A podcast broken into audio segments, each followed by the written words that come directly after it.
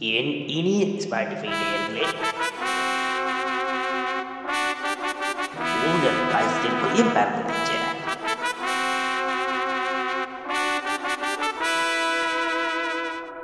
I have turned 100,000.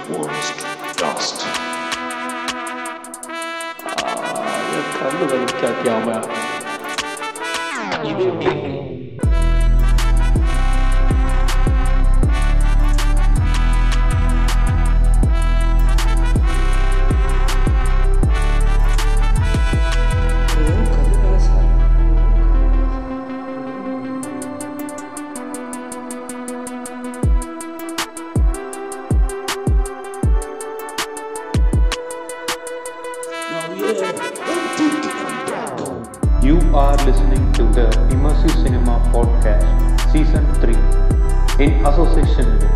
Filmstagram community. Uh, hello everyone. We are uh, back with another episode after a short break. So in this episode we are going to discuss Yorgos Lanthimos filmography. Uh, and we have a very special guest. Uh, this is kind of a crossover with another podcast. So we have uh, the host of Queen Dead podcast, uh, Dhruv, who is also who is who also has a page called uh, Terminal Cinema. Welcome, welcome, Dhruv.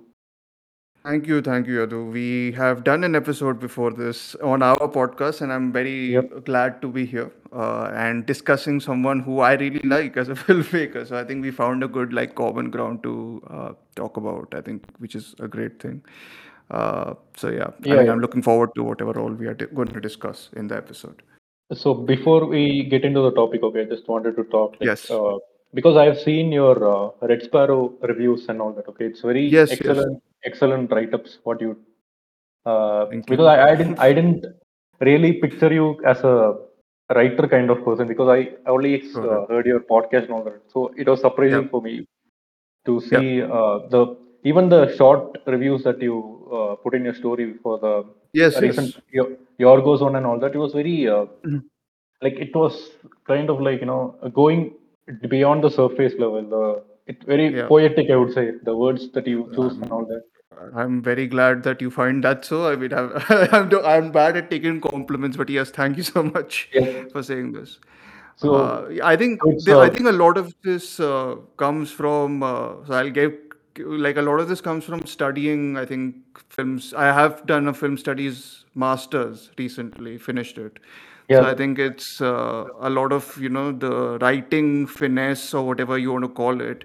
I think it kind of comes from just writing a lot of stuff about cinema, and I'm glad it sort of you know shows through. And I'm I'm I'm the other thing I I try and do is not. Uh, write academically i think there's a different types of writings i think uh, writing styles and i mean i'm glad that uh, you thought that some of it is poetic because that is sometimes i try and go for that even though i know sometimes. It's very hard to uh, be that. Uh, stories are a good medium though for being very free with what what i uh, write. Like the, i think these they are like thought bubbles.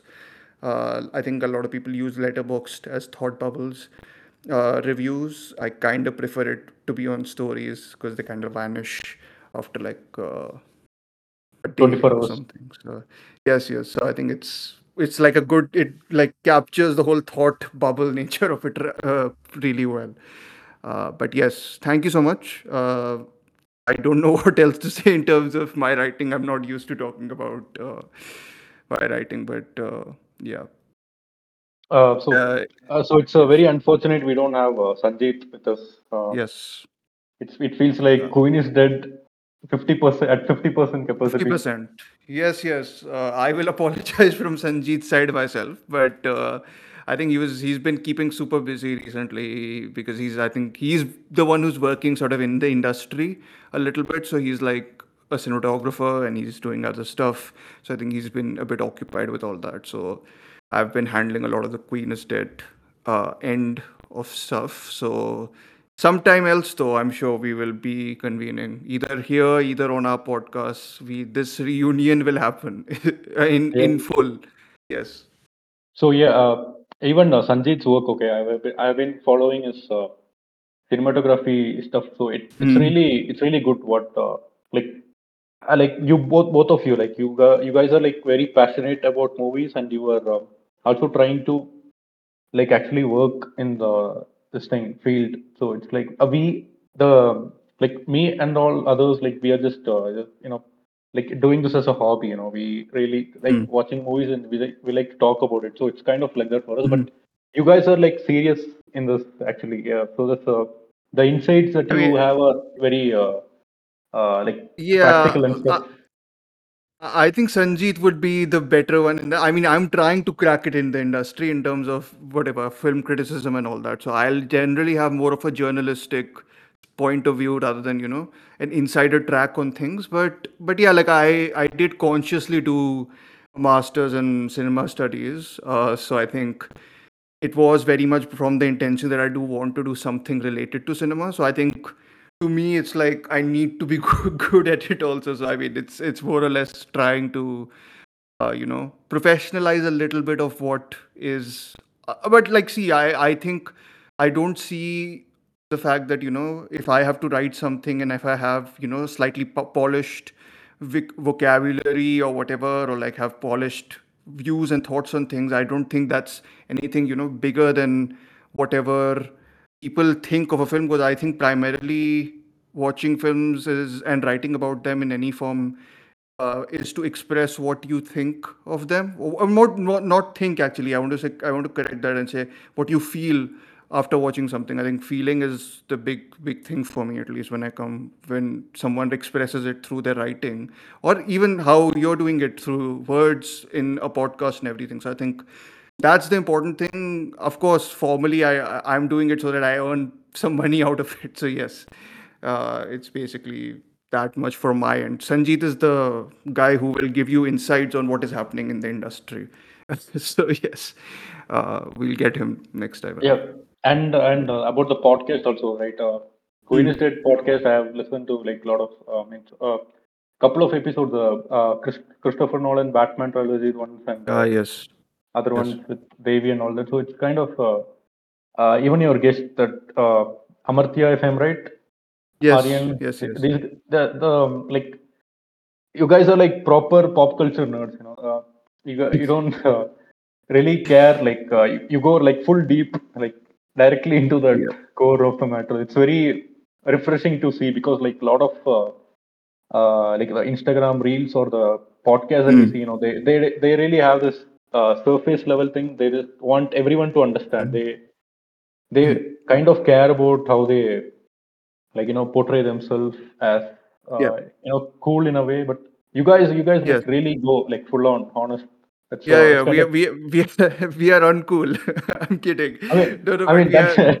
I mean that's not that's not what I'm trying to say. Uh, No, no, no, I'm like kidding uh, only. I, it's the nerdy side of it, I think. But I, for me, it's always a conscious decision, honestly, that, you know, I don't want to uh, appeal even to the surface side of things just because I got into films in a way, or maybe I've gotten into films in a way now that I do like to dig into, you know, things. You can, I, I'm a big advocate for people overeating stuff as long as they can, you know, justify it.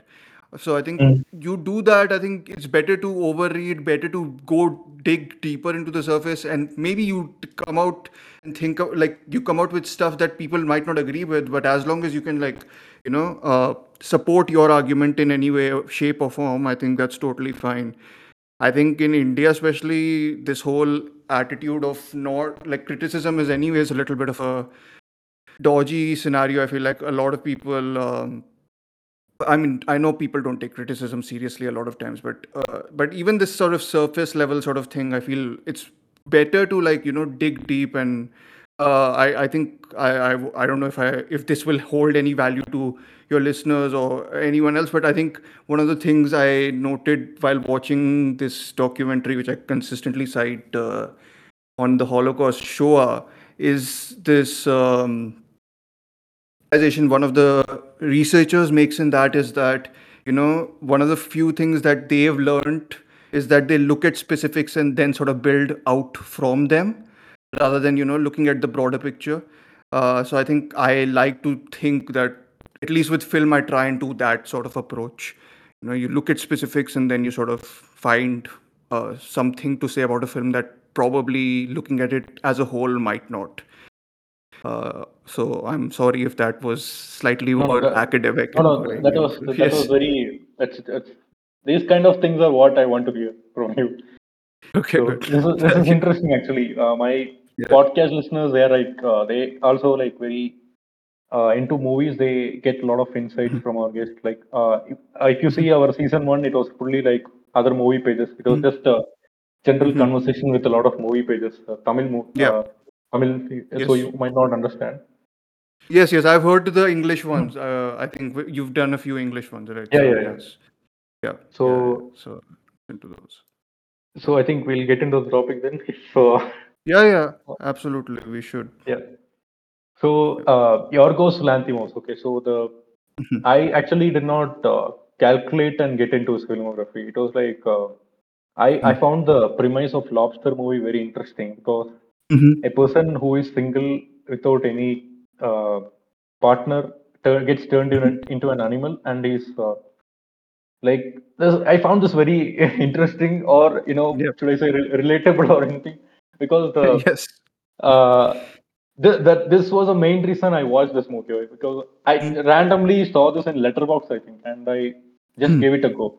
But but the Mhm. rest of that uh, uh, the I think th- this was because of podcast reason because I we were like Hmm. searching for a topic and we I, I told like randomly Yorgos movie because Yes, Poor yes. Things was getting a lot of uh, good reviews and I mean Yeah. good reception at the film festival and all that. So Mhm. uh, I think I think I did a, a good decision, you know, getting into this filmography, specifically these four movies that we are going to talk about. So Mhm. uh, how how was like Lobster for you? You just uh, you started. I'll I'll add the rest from my point. Yes, yes. So what you were saying about the lobster, I think into watching Yorgos Lanthimos' films f- a while back. I think. I think I began chrono. I, I think I've watched his filmography actually chronologically only from whatever he made in the in Greek, which we are going to talk about one of the films after this. But uh, the Lobster, I think uh, when I watched it first, you know, I think one of the key things, what you're saying about the premise is definitely true. It's such a you know that's it's one of those things which you tell someone and you're, automatically intri- intrigued when you hear that it's about people being turned into animals if they don't find a partner in their life. Uh, and i think that itself is such a weird concept that as a cinephile who likes weird cinema uh, i was very much into. When i watched it and it, it stars a lot of actually high profile actors now that you think of it and you know it has that pull also and when I watched it first time, I think I had this impression that I liked the first half of the film, which is a lot to. And we are doing spoilers, right, for all of these. I'm not wrong. Yeah, yeah, we can uh, we can go into Yeah. spoilers. No issue. Okay, okay. So no, I'm just clarifying. And then, uh, so the first half is set inside a hotel, right? And it's a lot to do with uh, people who are single, and then how the sort of hotel institutionalizes this and like tries to teach them in a way how to operate in a way to get a partner. Like it basically like tells you strict rules and guidelines and on how to get a partner what are the benefits of getting a partner how right? I think a lot of Yeah, it's yeah. to do with that. And the second half sort of moves away from the hotel and we go to a different section of loners and how they like are diametrically opposite to uh, the people in the hotel but i think one of the few things so i'll let you go after this but like one of the few things that uh, struck me while rewatching it is I think it's probably his most romantic film, which is a very odd to odd thing to say about Yorgos Lanthimos because uh, his films can be very cruel, and this has cruelty in it. But uh, I found it quite romantic, especially in the second half when we go to the loner section and we find uh, Rachel Weisz's character comes into the forefront. She is there throughout in in some ways as a narrator, but like she becomes a central part of the film in the second half. And uh, yeah, I think what struck me in the rewatch most was not so much how different the two halves of the films are, but more like how similar some of their rhetoric is. And I think I'll dig more into that after I listen to your thoughts because uh, we'll we'll talk about how you know you perceive it also and how it goes about for either of us. Um, so yeah. So, uh, like you said, uh, Yorgos movies are weird. So, okay, so Yeah. I'll I'll just add a point to that because uh, Mhm. I was I was telling I was discussing with my uh, friend about like weird movies. Like uh, double quotes, double quote weird movie. So what he said was, Yorgos movies are not weird actually. They are kind of, uh, uh, if you compare to the movies like Salo or uh, Serbian Mm. film or anything, this is kind of Mhm. uh, normal, I would say, because Mhm. there is the absurdity is actually less in uh, his movies. So there is actually logics in this. If uh, I actually don't, do uh, the surreal surreal movies don't actually work for me. If you see like Oh. if I had to take Robert Eggers or Mhm. Ari Aster movies, so they have like so much absurdity in them. The like a lot of Yes. A24 movies. So Yorgos movies actually they have a logic. Like he actually Yep. has a like everything has makes sense in a way that in Yeah. the, the world he creates there is still a certain logic and rules like the characters has to follow. If it it Mhm. uh, goes for every movie, even the Killing of Sacred Deer Mhm. and uh, uh, this thing Dogtooth. Yeah. So and Yes, yes. These three specifically favorite. Uh, I think it's like more uh, biographic kind of thing. So Yes, and yes. about the Yeah. about the point that you said uh, about the romantic part so yeah the Mhm. second half they are just like so much uh, in a very restricted area and uh, they just Mhm. desperately want to you know just uh, be with each other so that for me you Yeah. know the first half they are like in the institution kind of thing they have this Mhm. peer pressure if you see in real life the it mirrors this Yeah. thing like peer pressure from society to get uh, Yeah. somehow with someone even if Mhm. it's not compatible like if it's not compatible they give you a kid i i kind of laughed out at that part Yo, that was, that's a hilarious line. Yes, yes, Yeah. yes, yes. Yeah. like uh, lot a lot of dark comedy in this uh, lobster That's, Very it's much, very yeah. it's very easy to watch you know like not.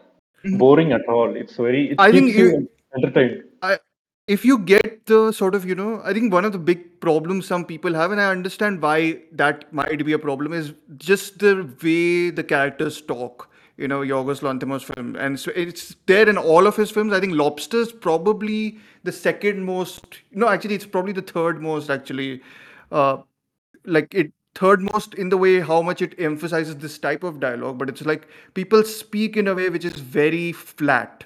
You know they don't seem to express a lot of emotion as they're speaking their lines.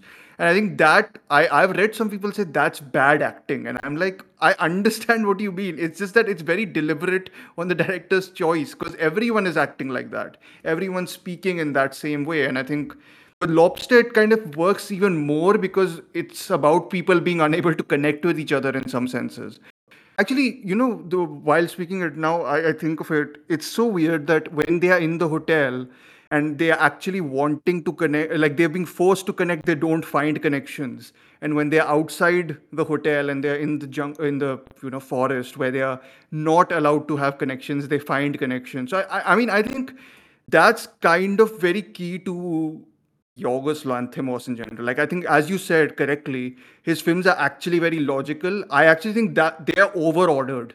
You know, like they are too rule regimented and all that. You know, people have set so many rules and conditions and expectations from before that that they are bound by them in every scenario, and like that stops them from really expressing what they want to or what they're able to.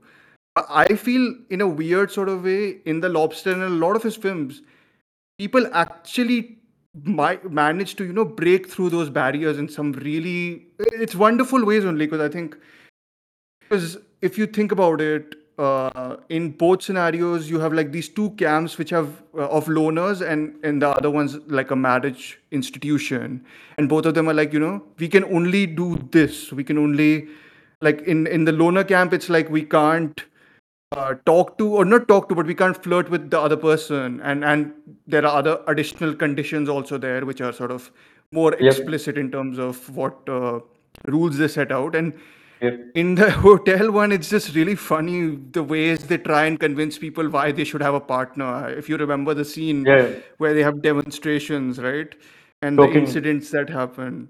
That, that uh, food uh, choking Yes, yes, yes. Exactly. Food choking. And then they show the other example of someone coming and like, you know, having a partner and like helping them out. So I think this all of it's so robotic, but like, you know, the whole love story or like, you know, wherever love comes from in that film, I feel feels so organic. And I think that's sort of like very beautiful something that something very beautiful about the lobster at least like you know that's the rebellion i feel that comes Mhm. naturally from uh, from the characters in a otherwise regimented world so i think yeah that's really interesting but uh, to me at least because otherwise why would you just watch robotic people talking to each other like you know throughout two hours of uh, a movie but uh, but yeah it's i'm interested For Yeah. me, the like you said, the dialogues are flat and uh, robotic. For me, Mm-hmm. uh, Lobster, the world they created, it made perfect sense for them to talk in that way. For me, it did not stand out. But in Killing of Sacred Deer, it kind of uh, um, made me like think like why why do they speak so uh, like to the point? Direct- Mm. Yeah, it Mhm. uh, kind of was odd for me just in just in the Killing of Sacred Deer, but in Dogtooth also it made sense because the family doesn't Mm. Have that exposure and all that. So it kind of made Yes. sense in Dogtooth. Mhm. In Favorite, it's uh, more organic, like a normal movie. Yeah, it's less robotic actually. I was noticing this time how, c- compared to especially these films, it feels much more, you know, uh, natural, which is again odd word to associate with uh, the Yorgos Lanthimos. But Yeah, yeah. yeah. But uh, no, but so what do you think of like are, are there like favorite bits you had like in the in the Lobster uh, first half, or do you prefer it when it sort of you know goes outside the sort of boundaries of the hotel? Because I think it's very neatly split into two Yeah. halves. This film. So I, I mean, yeah. uh, you are aware of uh, that my hatred for this uh, romance genre, right? Because we Yes, spoke, we we spoke in yes. Rajiv Ravi podcast also. Like, I absolutely cannot stand this. But Yeah. yeah. Lobster is kind of uh, the, I mean, the chemistry that uh, Colin and Rachel had. That it was so natural. Like we could almost Yeah. feel that they were like Yeah. ready to do anything for each other. It uh, Yeah. like uh, and it's it's kind of uh, uh, like they're ahead. uh, Sorry. restraining the themselves like from expressing what they feel the Mm-hmm. feelings that bloom inside them they're just restraining it so much when you see like actors like trying not to cry or anything here it's kind of uh, Yeah. that way but with the romance part like you said so like uh, for me for me the favorite part i mean that stood out like every time i randomly think about it, okay the the hotel Mhm. maid she she's like dancing in that Yes. forest with the headphones yes, electronic it's music. yes. it, it is so funny like when i think about it It is like uh. Yeah. Yeah. uh, like and and the other part with the this guy the Colin's friend from the hotel he will be uh trying to John get the nosebleed Oh, okay, Ben Whishaw, the Paddington guy. So yes, Yep. yes, yes, got it. Yeah. yeah.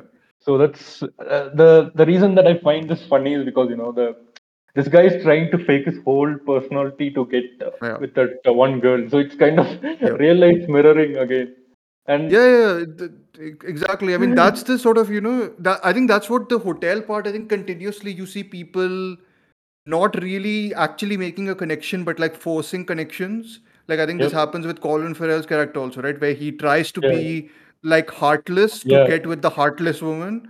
And yeah I was like, and it's funny. and uh, and he expresses himself like in some moments and she uh, finds out that like it's uh, Yes, yes, exactly, real yes. personality real personality Yes, yes, yes. sometimes Yes, they they they do some. Uh, the character does something quite terrible.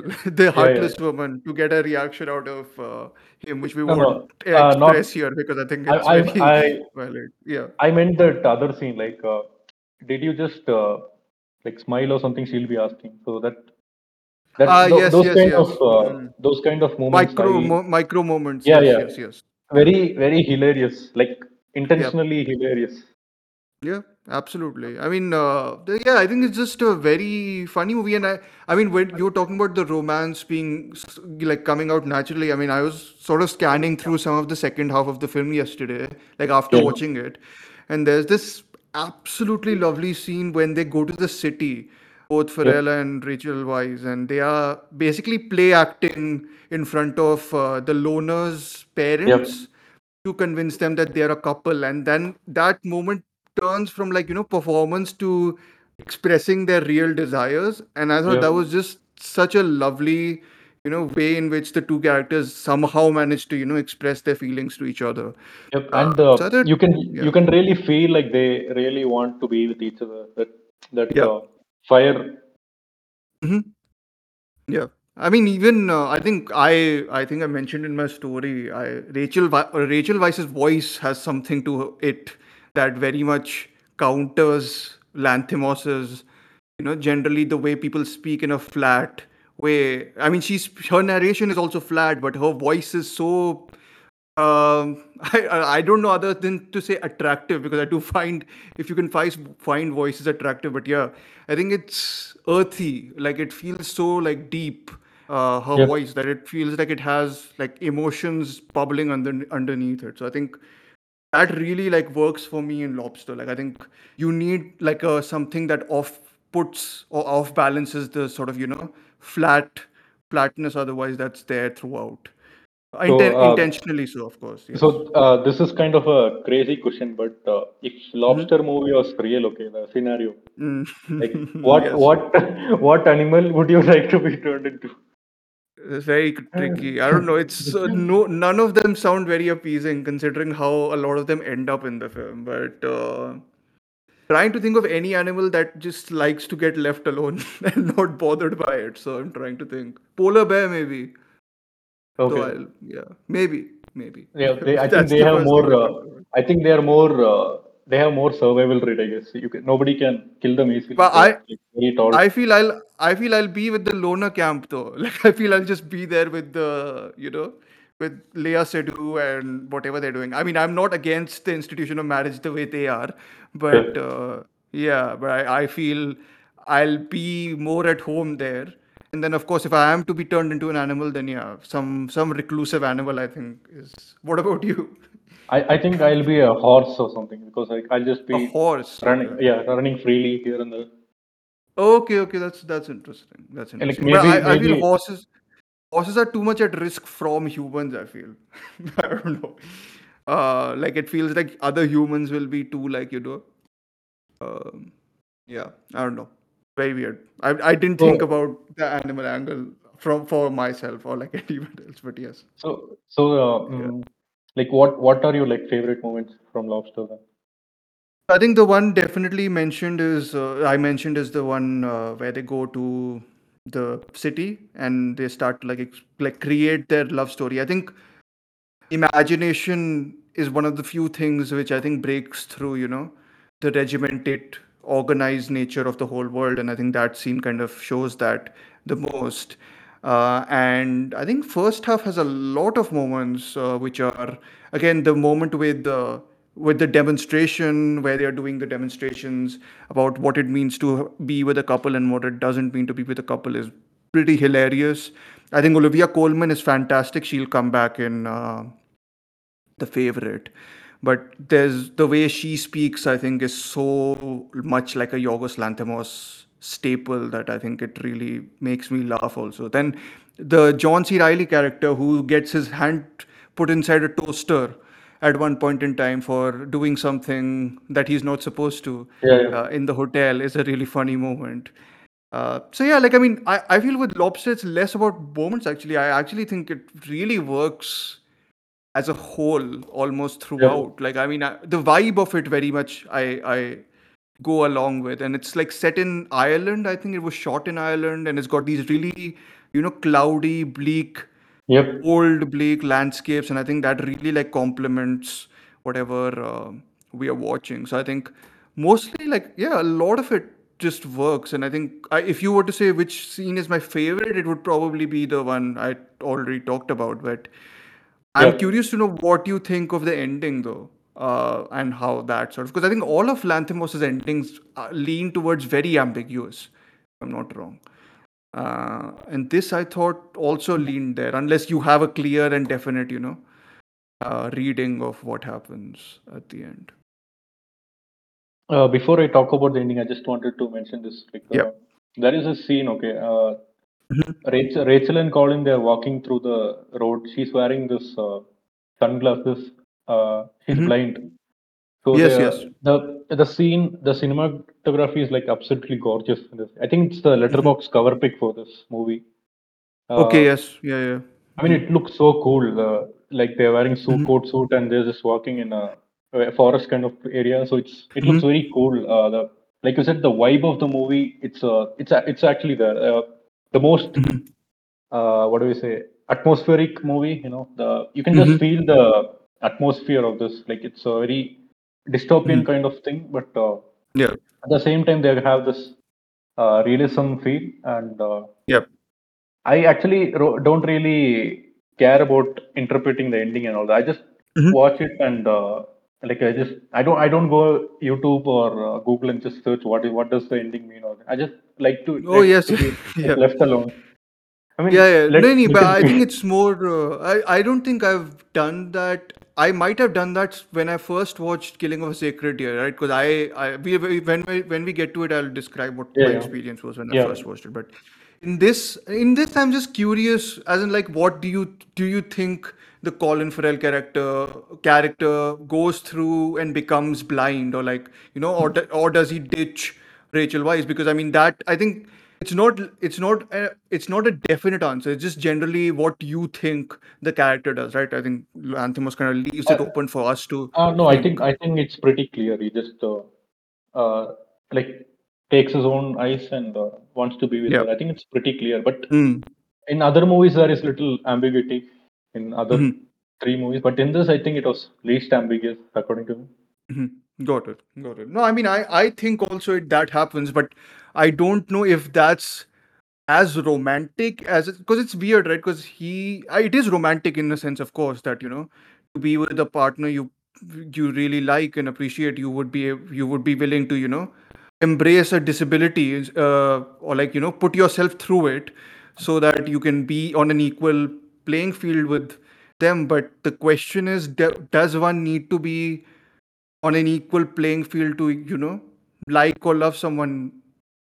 That's the big thing because i think one of the few things that sort of recurs in the lobster is that everyone wants the same thing right? Isn't that the whole thing? Like everyone is wanting to be a partner with someone who is exactly like them which i think is so odd you know? And i think that's probably how we sort of operate now and i think that's why the film you know affects more as a modern day story rather than a dystopian story.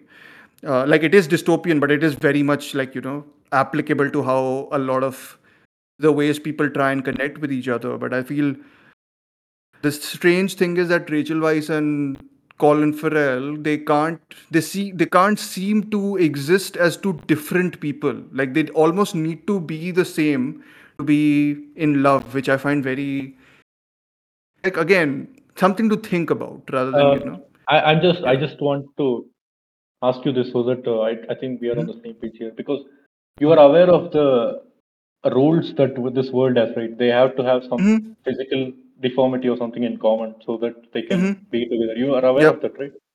Yeah, yeah, So, yeah, yeah. so in that context, it makes complete sense that they have to Mhm, willingly make the sacrifice to be with each other mhm. because Yeah, uh, the world rules uh, is overshadowed by their own desire. It's kind of like yeah. that. Yeah, but I feel that's the sort of that's very bittersweet to me, you know, in a sense. Like it's like they are they have the imagination to actually break away from, you know, these two very regimented societies in which they both belong in like, you know, the both halves of the film. But like by the end of it, they are still conforming to some sort of the, you know, rule given by these very regimes or whatever, you know, society Yep. sub societies that they were part Mhm. of.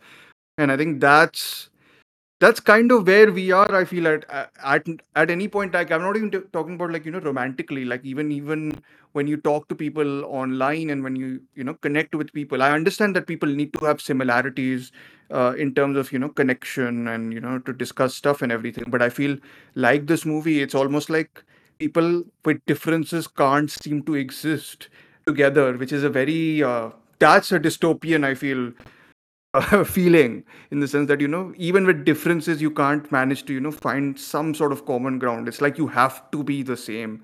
And i feel that's that's something that that's like that's the sort of prevalent thought for me apart from of course the sacrificial romance and just how regimented we've essentially made our lives in terms of you know finding life partners and finding connections. But yeah i mean again watching a Lanthimos film is uh, very enriching. I feel uh, most of the times because I think you kind of can go down pun not intended a rabbit hole because yes, and uh, you can very much you know think about a lot of things whilst also being viscerally moved or uh, you know uh, involved in the film's drama. So yeah.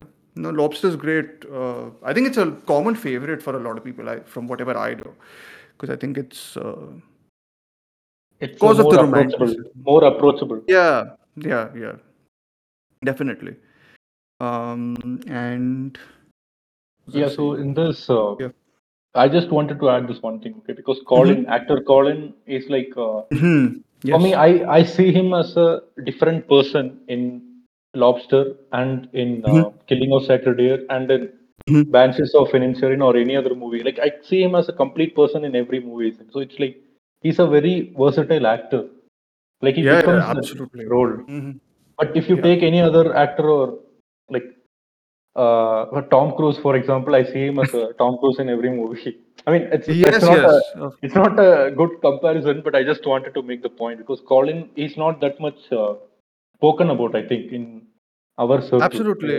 No, absolutely. I mean, you see him, and I'm to saying like even if you take a mainstream example, example like the Batman, like I genuinely couldn't recognize him in that.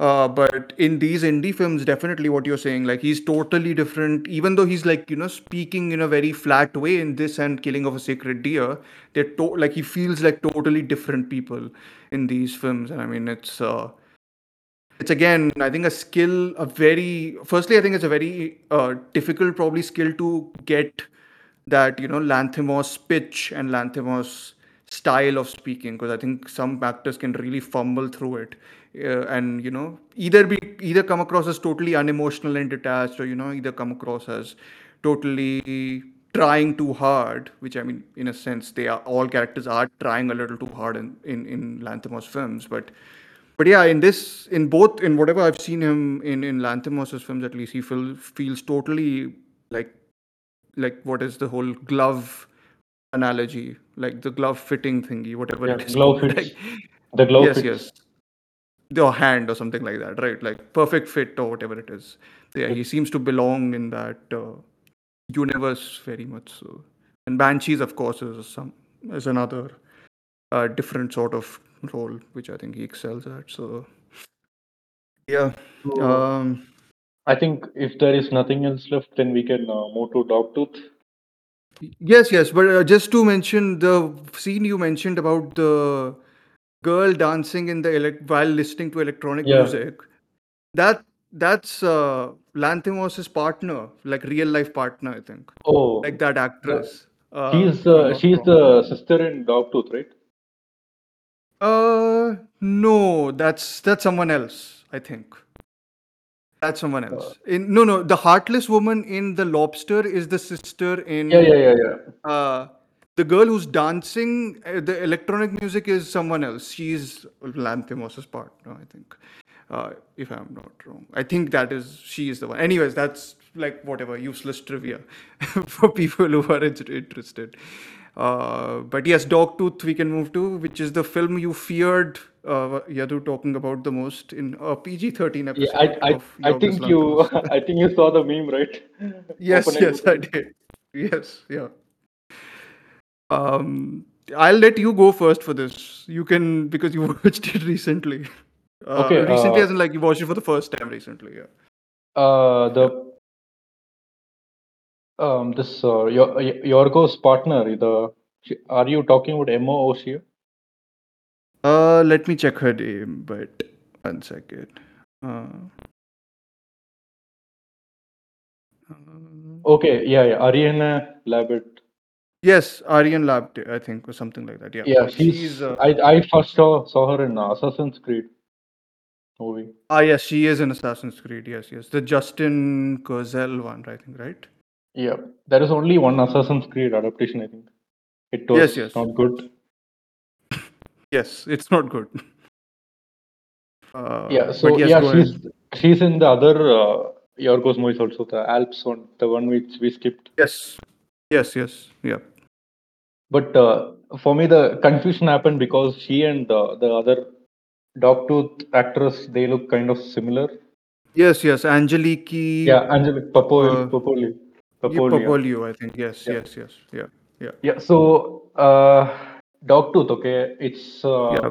I, I I'm uh, actually aware of this movie before even before I was wanted to watch it because Mhm. like you know when we talk about the like if like the strange movies, uh, the weird Mhm. explicit ones, the Serbian film or uh, Salo. Mhm. The Dogtooth is also in that list. In that when Sure. people are Mhm. like you know trying to prank movies, uh, like people trying to get into movies for the first time, they kind of Yes. view these movies as uh, like uh, initiation kind of thing. Like you have to watch Yeah. this movies to become one of us. So You become edgy after watching Yeah. this movie, right? You join the Yeah. edgy crowd. Yeah. So uh, I did not expect actually to like this movie. I uh, like I was I had this like very long day at work, and I Mhm. wanted to just uh, like you know finish this for our podcast before the uh, we Mhm. record it. I, I really wanted to finish it, so I thought I'll watch like one hour and just uh, take a Mm. nap. But I couldn't I couldn't sleep without finishing it because it was that much uh, captivating for me. The pacing, you know, it's it Mhm. keeps going from one scene to other scene like in a like a very fast moving train. I, it uh, the Mhm. pacing is absolutely perfect in this. Like the uh, it doesn't bore you. The there is so much happening and you have to like pay attention because the Yeah.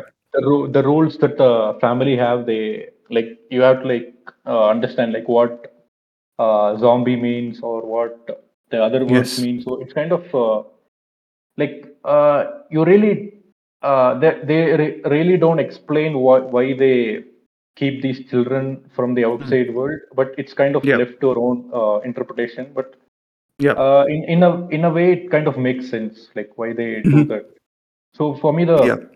Strangest part was this this actually could have happened somewhere in the world Mhm. because we see so many incidents and stuff so it might have happened not not exactly in this century but even in previous centuries it could have happened that's kind of the scariest part for me so Yeah. how was uh, dogtooth for you I mean, I still think it's my favorite uh, film, mostly because I feel.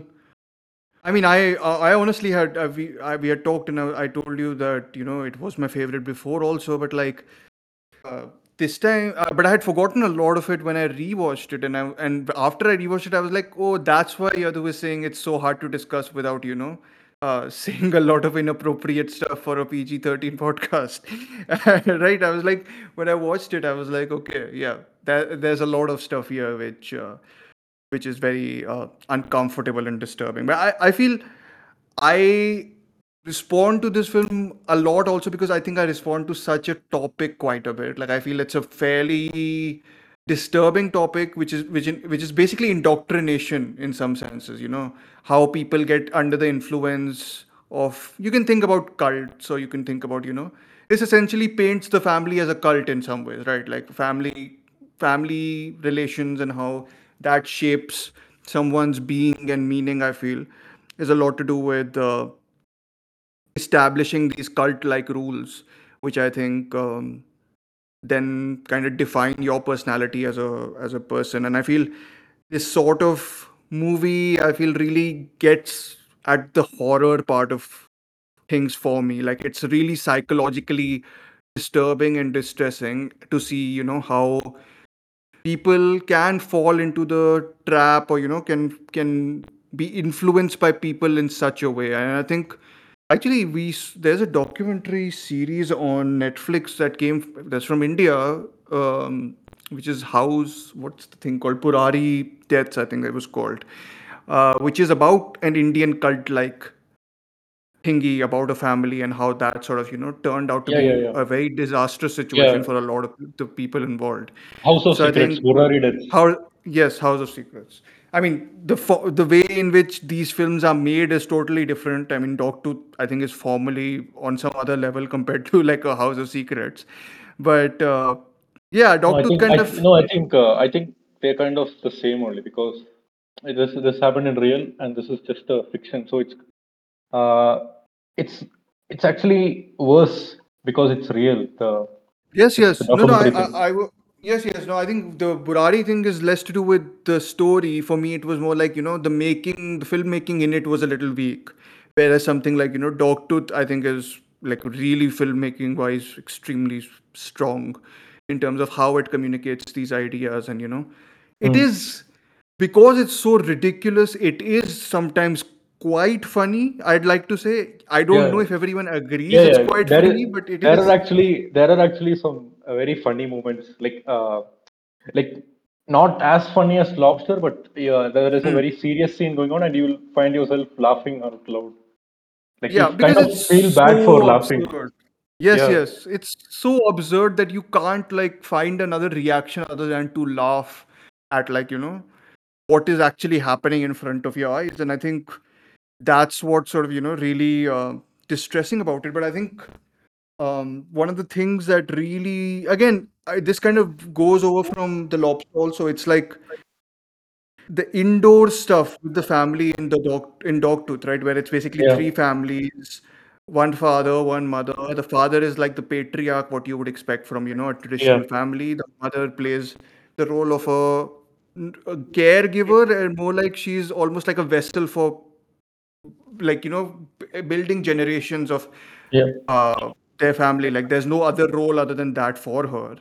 And then these people are essentially Law, I, I, I, I think this should be allowed. They are essentially quote unquote loyal dogs of the family, like the children are. Yeah. Uh, I, that I think it, comparison, I think it's yeah, not even uh, uh, like like it's actually shown them barking like dogs and yeah, yes, yes, exactly. It's not like a subtle thing. They are Yeah, yeah. genuinely shown as like you know, uh, how they are sort of trained dogs, exactly. But this time I was watching it, I was thinking less about, you know, because the inside stuff is, of course, really distressing, but also Yeah. mildly funny and all that. But even outside, there's nothing that gives you the suggestion that this type of atmosphere is not there, you know, outside the house. Because whatever we see, of course, is from the perspectives of uh, the father who is the only one who's allowed to go outside the house. Otherwise all the people in the family stay inside. Like there's a boundary essentially right? He's Yeah. created a boundary outside which these guys can't move. And like the ways they try and like you know keep these people in is firstly very funny also very disturbing. So i think it's the cat becomes the main villain or some other like an extraterrestrial creature who's like you know responsible for being really mean to one of their imaginary family members. But uh, but no i think even outside i don't think there's a single instance where you feel like you know once they leave the house it's not like things are going to change. It feels like they're so they're in a society which even inside and outside is sort of operating in this similar way where everything is transactional. I think that's the big thing about dogtooth for me at least you know. Uh, what's the whole uh, psychological experiment? Pavlov's dog? Uh, i Yeah. think the whole thing that's there like throughout this film. It's like you know people are basically asking people to do something and then asking what do we get in return in a sense. It's like you know you don't ever uh, find a relationship which is natural in in some Yeah. sense there are instances which you see something natural happening but it's like very brief and very you know those instances themselves are very disturbing because they involve uh, relations which shouldn't exist essentially which are not like morally you know things that you will be fine with i feel like Yeah. it's very twisted that way and um and i think yeah i mean what So else uh, there's so much there is uh, there is this scene. Okay, I uh, Mhm. I actually was watching this at midnight, and I really okay like bust out laughing for this scene. Uh, like the, the the kids they are playing with the aeroplane toy, and it falls outside yeah the gate. So they're like yeah it's just uh, like one feet outside the boundary, but they are not allowed to take it, yeah even if it's like just in front of them. So the Mhm. dad gets into the car and and he goes yes and he opens the door and picks it up. I mean, yes wait, it, uh, they like the no, Yorgos comedy is like better than most comedy movies, man. Yeah, but I, I feel what you're saying is totally right. And I think uh, that way it's a lot to do with how he actually shoots a lot of these things. Like, I think that's definitely worth, you know, championing, especially the way he shoots, the way he edits. I feel are two like really big things to why some of these things actually feel comedic, even though they are pretty disturbing. So I feel, you know, like, uh, like a lot of the times these people talk to each other you'll have like someone's head outside you know your aspect ratio and it's like you know they're talking to like someone else only and like you'll have voices coming from outside the screen ka space, but like you know they're actually in the same environment, but they feel like very alien to each other. I think that all like the way he like you know makes his film appear is I think very central to the things you are saying like uh, like the comedy working especially, but also of course makes it chilling and like a little bit disorienting. Um, and um, I was just there are two three moments in this film where I genuinely you know winced because it was so uh immediate and visceral like i don't want to like speak about this this particular moments because of course they are very Yeah. like you know explicit in nature Yeah. but uh, there is th- there is a central moment towards the end of the film that happened and i was like oh my god i did not remember firstly why this happens and when it happens i was just like you know it's but it's very weird and i think that's that's the thing which i want to give i guess Dog dogtooth the most credit for is it makes these explicit really shocking moments and Yeah. there's there are other moments i can mention which are like you know when the people are blindfolded Yeah. uh, or when um, they're underwater or i think when um, there's one more thing when one of the girl one of the sisters who's the rebellious one uh, starts you know impromptu dancing in a very you know it seems like she's having a she- seizure but like Yeah. The weird thing is these moments feel the most liberating like in that really perverse i've used that word once only till now Yeah. so i will drink Have a- my water yeah. yes yeah uh, so i think uh, it feels very uh, perversely liberating in those brief brief moments Yeah. uh, but but yeah like i don't know like earlier i remembered by mistake i remembered at least the first time i watched it i thought the ending has like a very optimistic tinge to it but now i'm watching it i'm like i don't know where i saw that optimism coming from because uh, i mean there is an optimistic read to it but i don't think it's that optimistic Yeah. considering She, I think, uh, I think the the sister wouldn't make it even if she. That's what I think now. But yeah, yeah, yeah, yeah. Earlier, I used to think she'll definitely. But you know, there is one part of me that thinks she'll make it because she like you know breaks away from this because she breaks away from the dog tooth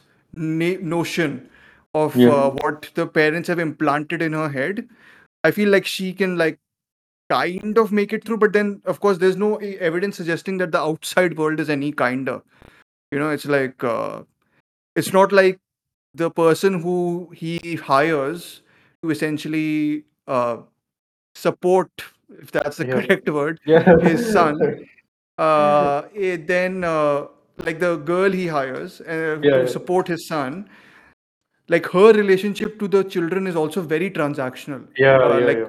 even outside of you know the central transactional nature that the parents initiate, she herself has a very transactional relationship with the children. So yeah, it's a very uh, bleak film that way. I feel it's. Um, and of course, if you want to extrapolate this, you can go to like you know, uh, make it about fascism and totalitarianism or whatever it is. So yes, because it's a very easy like uh, way of Yeah. controlling people and everything. So yeah.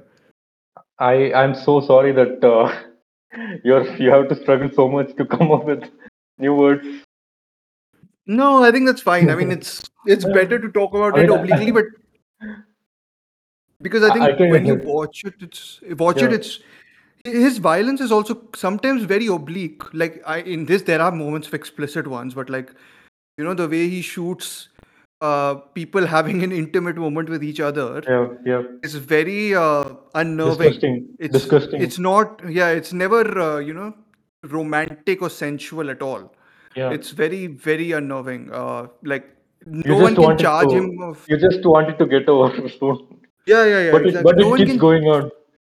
yeah he holds a shot for a fairly long time but like it's um yeah like it's it's not something that uh, like no one can charge him of you know s- saying that he is enjoying all this like i don't think he's enjoying any of it he's very much depicting it in a very cold clinical manner in which we should be feeling disgusted and i think we are feeling disgusted but uh, but yes, I mean, but yeah, I can understand why this is listed with Salo and all. I just think this is. I'm not a big fan of Salo. Um Nobody well, is. I'm not a fan of Salo. Oh no, I know people who really like Salo, but they, uh, they might but- just be saying it for internet clout. maybe, maybe. But I did. I find. I'll be honest. I find Salo quite boring more than anything else. Uh, which I, I feel it's two and a half hour or whatever, two hours of you know just watching Yeah. disgusting stuff happen on screen. Happen on screen. I think there's more of you know a psychological angle to Dogtooth, or like you know this whole angle of like it, more does, it does substance. Substance. yeah, yeah. I think he gives, at least he gives the impression that there is a form of rebellion that is happening from within the children, right? From some Yeah. of them, not from all of them. Why would the male child rebel in this film when everything is sort of, you know, stacked in his order? I think that's a big other thing in this film, at least. Like the parents are very traditional in how they are, uh, how they treat the son and how they treat the daughters um, and yeah, I mean, I think Yeah. that's about it. We can say without without I can again we go into specifics. There are lots of like disturbing imagery in the film Yeah. that way. But uh, but yeah, are there any other favorite bits you have apart from Uh, the so- bit? So the dog tooth, okay. I just wanted to add this one more point. Mhm. Um, like if we see this uh, doctrination that is happening in the family, for me it's uh, Mhm. kind of scary because I have actually Mhm. seen this in real life happening. Because Mhm. uh, some of the he- helicopter parents they take it too far, like how they Mm. want their child to behave. They absolutely cannot have any fun in their life. So they Mhm. like uh, if I have to like go sp- into specific, so they have this uh, school going on, and after school they'll be going Mhm. into another institution that is even more harsher. So Mhm. they in the institutions they kind of uh, hit them with a stick and all that if they don't Mhm. if they act out or anything. So and they come Mhm. home and they do homework and they go to sleep. So they it kind of repeats again and again. They have no Yeah. personal. The kids have no uh, personality of their own. They grow up like a Mm. like a cog in the machine or something. Uh, yeah absolutely uh, uh, absolutely i mean it- it's it's i think especially disturbing for if you look at it from i think an asian context that like i think that's a it's very it has a lot of resonances i feel in the ways uh i think children are brought up sometimes in our cultures and i feel um it's i think that's the sort of center of the film in many ways right? It's about how uh, families themselves can something that should be such is born out of you know blood connections natural you know. It, it all feels so mechanical. I think we've made it so mechanical in some ways you know? It's like a um lose lose situation for the kids actually in this because it's like how do you actually break away from this structure that you've been trained into for so long? Like it takes Yeah. so long to you know get out of it. And that's sort of the where the helplessness also comes up, comes from. And i i mean there's very little camera movement in this so it feels very much like you're stuck like the characters i think in uh, in that sort of mindset and you know in that sort of environment. But sadly that is a lot that's sadly and i think that's why the film strikes such a horror horrific horrific note for like a lot of uh, people is that it's not uncommon like of course in the film it's exaggerated but like uh, it's very easy to see such things being replicated in life and i think uh, that's the really um, Yeah. sad uh, i think and and and Yeah. disturbing always of course And uh, So, yeah. And if we see the staging of things, like you said, uh, the characters, if uh, character A is speaking to character B, the character B's head will be like out of the uh, Yeah. scene, like it will be either top Yeah. or in the side. So they, uh, it's like intentionally they want us to feel uncomfortable in every scene. Like even the intimate scenes, they want us to feel disgusted. So it kind of reminds me of this uh, manga called Berserk. I, I think I Mhm. spoke about this in uh, Rajiv Ravi thing also. Uh, so Mhm. there is it's, it has an anime adaptation also. They there is like a lot of explicit scenes in that uh, uh, Mhm. manga, but you'll never feel the like enjoy those scenes. So it's kind of enjoyment yes it's yeah. very it's very uh, disgusting or horrifying or like traumatizing those scenes. So it's like Mhm. so I kind of find those uh, find that parallel between Yorgos movies and that. Yeah. Even in uh, uh, Lobster, we had we kind of have those scenes Yeah. in the first half of the movie. In the Mhm. the hotel hotel maid coming to service the guy. Yes, yes, yes. Yeah. But you've seen, have you seen uh, do Michael Haneke films or Haneke? I how you I, I i'm aware of Haneke's. I mean, but I haven't They, started I think him and uh, him and Lanthimos share a very similar aesthetic Yeah. sensibility. Mhm. Uh, Lan- uh, Haneke is much less funnier than Lanthimos, though. He is uh, really dead serious. So I mean, that's Okay. a different sort of. Uh, but yeah, I would definitely suggest like if you watch something like Funny Games, Yeah. that's his text that's most quoted. I feel it's about like this sort of I- explicit violence. So I am aware of the premise for Funny Games. Yes, There, there is yes, also a remake, right?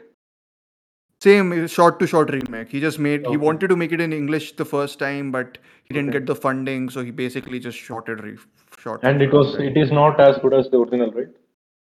I've not seen the short for short. I was just like, what's the point in seeing short for short remake? But I I've Yeah. seen the original only, uh, which is contrary to what Haneke thinks. Like I think Haneke wants you to think it's horrible, but I think I it's a really well made uh, lecture, if that's a good way to say it, because it is a lecture about uh, why we enjoy movie violence and why we shouldn't enjoy it, essentially.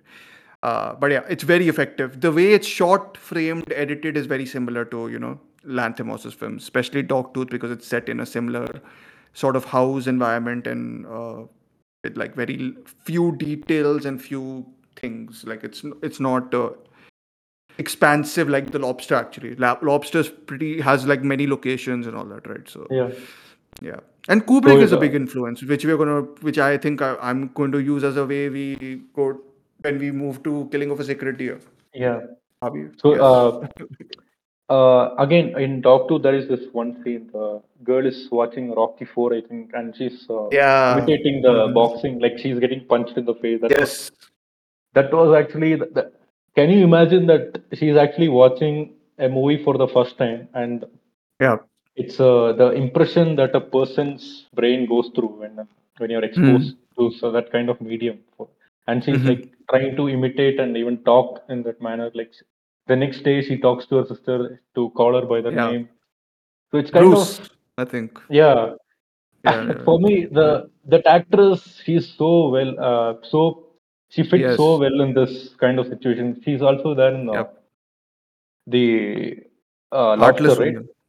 Yeah, Heartless Yeah. Woman in the i mean Lobster. she, she is she fits so well in this Yeah, context that's the that's the title of the film. I'm not say title of the character. That I'm not just calling her the heartless woman because the actress is very good. But yes, yeah in, that's the in title. imdb the cast is called heartless woman Yes, yes. So that, I'm just, I'm not being mean to Angela. Uh, well, I'm not being mean. It'll probably be a compliment considering that's the Yeah. impression you need to get. Uh, no, but I think that's interesting what you brought about the movies thing. I think movies. It's weird that movies become this source of you know almost like they, it becomes at least a flicker of this idea of wanting to exist beyond what they've already been taught. Right? Mhm. It's like. Uh, and I think after that only the whole thing Yeah. escalates where she tries to Yeah. break away from the things that she's already learned. I mean, Yep. she's learning from Rocky and all that, so it's not like it's it's whatever uh, you know something very moral or whatever morally correct and everything, but it is like a breaking away from what you have been trained to believe in. And I feel the scene you're talking about where she imitates the punching feels very much you know a proper rebellious moment of uh, yeah you know i want to get out of here essentially so yeah very interesting movie. I mean i yeah but yeah. I mean i Um, recommended this uh, movie to my circle the okay. Yeah it did not really work for them so they i can imagine. Like i don't recommend any lanthimos films to my to people i feel. Like i just but i, I i'm very cautious with my recommendations. Uh i think the only La- lanthimos films i can recommend to them is like favorite or uh, lobster yeah uh, Dogtooth, I think, is just extreme. C- closes on on like extreme cinema Yeah. to some extent. So I'm like, yeah. So, Um, for me, Yeah. uh, for me, Dogtooth actually wasn't shocking uh, because I'm Mm. kind of, uh, I I was kind of mentally prepared for this. I guess uh, Yep. I, it was Yep. it wasn't very disturbing or shocking or anything, but Mhm. uh, that's maybe that's not a very uh, uh, normal thing to say, I guess, but it wasn't disturbing for me. That uh, that was very Mm. surprising because I expected a lot more shock value and all that, but it was Mhm. More like But I uh, feel that's a substance was more. I think that's a compliment actually to the movie more than anything else. Uh, like I I think the the comparisons with like other films of a similar ilk, I feel you think that it's going to be like explicitly violent, explicitly, Yeah. you know, will feature. For the well, it has the moments. like for the like ha- for the sake of it.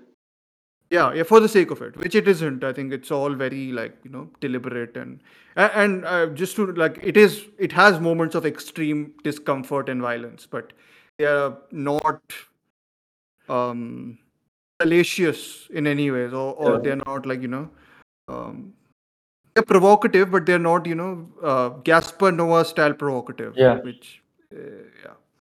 Uh, blow hot and cold on that guy Yeah. also. Uh, like some of his stuff, but really don't like some of his stuff. So yes, So so I Uh, guess yeah. you're not fan of Gaspar Noé. I've liked a couple of his films, but I don't like like Irreversible. I think is bad. Like I don't like it. Like I think it's very unnecessarily. It's uh, yeah, it's very like for the sake of it, like the disturbing nature. Yeah, yeah. There's one. There's one sequence in it. I think it's just like you know. Yeah, it keeps I going on and on and on. don't yeah i'm not i don't know if i should be seeing this like I, like i don't think i'm getting anything from seeing Yeah, like what's the what's the point of that? yes yes i'm like i don't think i can yeah vouch for that like i'm i like my disturbing cinema quite a bit but i i don't know i like i i get unnerved more easily with stuff which is like suggested rather than like explicitly shown if that's a way to put it. Like michael haneke for me is like extremely effective as a horror director because i think he like you know like lanthimos sometimes he like really doesn't show you exactly the horror. It's almost like he has like a slanted look at it which is like very unnerving.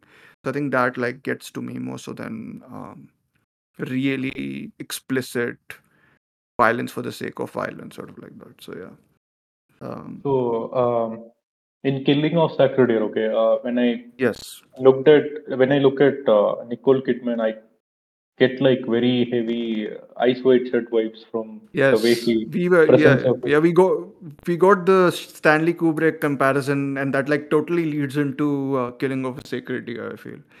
Uh, yes, I need to rewatch Eyes Wide Shut too. So because I remember not loving it when I first saw it, but I, everyone tells me it's the best Stanley Kubrick film. So I'm like, okay, sure, I will rewatch it.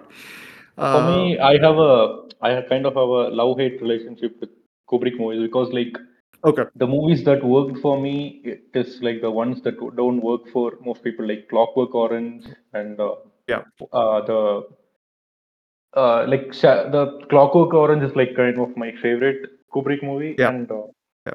followed by Full Metal Jacket and all that. But Mhm. this uh, for me, Shining and 2000 Odyssey did not work at all. Like for me, sure. like I okay, I couldn't I'm with you. I I'm, couldn't get it. I'm with you on The Shining, but I do love 2001. But yes, I'm with you on The Shining. Okay. Uh, but uh, Eyes Wide Shut, I do definitely need to rewatch. But yeah, what you're saying about the Nicole Kidman, I think that's definitely like a deliberate nod Eyes Wide Shut. Like there's that scene also, right, where they're in the yeah. conference room in the where they are like uh, going for like a for a speech. I think Yeah. uh, Colin Farrell's character is giving. It seems totally out of uh, Eyes Wide Shut from whatever I remember. Like the golden lighting and everything uh, in I that mean, for me, for me, it's more the way she looks, the ha- the Mm. hairstyle and all Kidman. that, the, the dressing Yes, and yes. all that. hmm Yeah. No, no, I totally get what you mean. Yeah. Uh, but like I had just said that uh, that Lanthimos is not cruel for the sake of cruelty. Yeah. I will amend that a little bit with the killing of a sacred deer because I think it is kind of his most sadistic film. Um, I don't mind that. Like I, I, I so I, I'll tell you the. Sto- it's not a story, but it's like a basically experience of Okay. I watched this in a cinema when I watched it. You know, when when it released, I was in the US mm-hmm. that time. I was studying, mm-hmm. and I was sort of into this type of cinema a fair bit. So I went to see this, and I will always remember the reaction I had while watching a kill, the Killing of a Sacred Deer. And I have to admit that after you know, like after you've seen it once or twice, when you see it the third, fourth time, I think the reaction definitely lessens because you know what is going to happen. The first time I watched it, I didn't know where it was going, and I felt sick to my stomach uh, knowing, like seeing where all it was going, right? Because I had no idea where it was going to head when I was watching it. So when it sort of goes to the places it goes to, I just felt incredibly nauseous and sick. And I, those are compliments from my side. I think that's like, you know, the film is doing that uncomfortable thing in a way which really got to me on a visceral level. So, yeah, that's sort of the experience I had. I have to say, watching it recently, today only actually, the experience was slightly milder and I actually found more of it funny in places. But uh, but still, there are moments in Killing of a Sacred Deer that are just you don't know how to react to them. I feel, and I think that is kind of the thing Lanthimos is going for. And what you said, Yadu, about uh, you know things being um, odd. You know the way Yeah. people speak in this, you felt was odd, right? Yeah. um and i think that's probably because of the setting also more than anything else because it because it's set in like america of like now and here you have like modern telephones like you know there's little there's less of that uh feeling that you are in another world like you are in like lobster which is set in the future favorite which is set in the past and dogtooth which is set inside a house essentially right? So you don't have like this unified sense of place. And then there's science. Like i think because you have like modern hospitals and all that it feels like you're in like a normal world but then why is everyone speaking in this really really abnormal sort of way? And i think that I, I know what you're saying it feels odd it, but it also i think creates that really disturbing edge to it. Like you don't exactly know what to Yep. feel about this world. It's always like you're not sure what's happening sort of like that. So yeah. Well, what, what do you think of uh, what did you think of it when you watched it? Because yeah. Like um, uh, Killing of Sacred Deer, like even the normal moments, they feel so uncomfortable to watch yeah. because of the the I think the choice of music. You know, the oh yeah. eerie. yes. It's very eerie very to very. listen, hmm and the and the color tone or something like it's very like hmm bright and stuff. Always white tone and all that. So it's yeah. uh, uh the the hospitals is are very very yeah. White like like very antiseptic and yeah. like very like you know yeah. For me the issue with the movie is it uh, like what like you said it feels like it's going nowhere. It kind of takes it time to uh, yeah. like start get rolling get the thing Mhm. rolling. So it kind of yeah. like meanders little here and there like uh, yeah. like you know if you take Dogtooth and lobster they are just to the point they get to the point Mhm. in like first 10 minutes or something. But this yeah. one like i think i think it takes like around 40 50 minutes to get to that uh, yeah. fine reveal yeah. thing. So I yes. like I am a big fan of this uh, Banshees of Inisherin. So uh, after hmm watching this and uh, watching this, it feels like very weird because the relationship that uh, Barry and uh, yes Colin have. yes So it's kind of like you you are wondering like what kind of uh, what what is their uh, dynamic here, and you are mm. like okay, you you are kind of uh, uh, assume that they have something going on, but then you realize it's something else, and and it gets keeps getting weirder and stuff. yeah So yeah like uh you know the actor Barry, you know, just hmm is he, he doesn't even have to act. He just gives that kind of vibes. Like he's kind of he is yeah like he's very I, I very yeah. effective in this yeah He, he he doesn't even have to talk anything. He just his presence yeah is like very unnerving. yeah Like very very I, I mean yeah this time i was noticing like even the opening scene we see him it's like he flashes a smile like a very wide smile for like two seconds and then it like totally vanishes into like this flat you know uh expression and it's like really like again it's directed. It's very directed of course because it's i'm pretty sure lanthimos has like you know told them and like stuck into them and said that you know you need to get this sort of tone and rhythm right of you know a performance. But but yeah he never feels naturally there. And i think that kind of works because the fact that he is he has a sort of supernatural element to him at by the time you get to like you know minute number 30 or 40 it's like Yeah. he has i think every actually you know the because i've seen it two three times there's actually the way the film is shot from the beginning kind of gives you a vibe of something being off um right so i think that like when I rewatched it, I think I, I picked up much more on uh, the vibes of the film being consistently off. Like it opens the opening. You remember the opening shot, which is of uh, uh, open heart The surgery, brain. essentially. Yeah, yeah. The uh, the Yeah. surgery thing. Yeah. Surgery, yes. And I was just like, uh, okay, that's some way to like you know set the audience, set the mood for the audience, and it's like you begin with that, and then it's just like. Uh, yeah, then you get into like the normal rhythm of their lives, but their his relationship, Colin Farrell's relationship with Keoghan's character, from the very beginning is so Yeah. strange. Like Yeah. you don't the particulars of it, but he's like giving him watches, he's calling him Yeah. home. You're like, Yeah. why is he doing all this? Like Yeah. I, I like he can be nice, but like he doesn't necessarily seem that nice in the way he Yeah. speaks. Like Colin Farrell is very like formal, of course, like how Lanthimos characters are, and uh, yeah, and then then it just once the kid falls, essentially, once the kid's the kid's legs stop working, it just like kind of puts you through like keeps on getting weirder, weirder, weirder, and you just don't know how to approach what the story is going to throw at Yep. you. And I think uh but did, did you when you watched the first time you could you guess who's going to be the sacred deer who's like you know going to Uh, not make it I I was kind of uh, like this thing kept uh, repeating in my head. Like Hmm. just just choose the kid and I mean the the boy and get it over with. I was like, conti- my mind was continuously saying this. Why is why is he taking so much time? Just uh, get it over with fast. Like choose the kid. It's the Yeah. easiest option because uh, others Yeah. have more uh, like consciousness and all that. Because uh, yeah yeah yeah obviously obviously you can't uh, you can have another kid and all that. The logic, but yes that that's but the the- argument nicole nicole yeah. kidman also throws at but him i think yeah, but uh, it's you know that uh, uh, that philosophy with the train track thing, right? The people will be there in the train track, and you have to like make a choice. You have to kill, uh, like, yes run over the other thing or this thing. So it's kind of like that because Yeah. being a father, you are you can't Hmm. everyone you love equally, and yeah uh, so it's the you can almost feel that uh, hesitation with Colin's character, like it, it's uh, the, his, the pain that he's going through, the burden he's carrying with every Mhm. face reaction. But quickly before uh, I continue with this, I just before I forget, I wanted to ask you. Uh, you were what you were seeing Dog Dogtooth's poster, right? The graph thing. yes oh yes yes yes yes I I did not understand like what it means.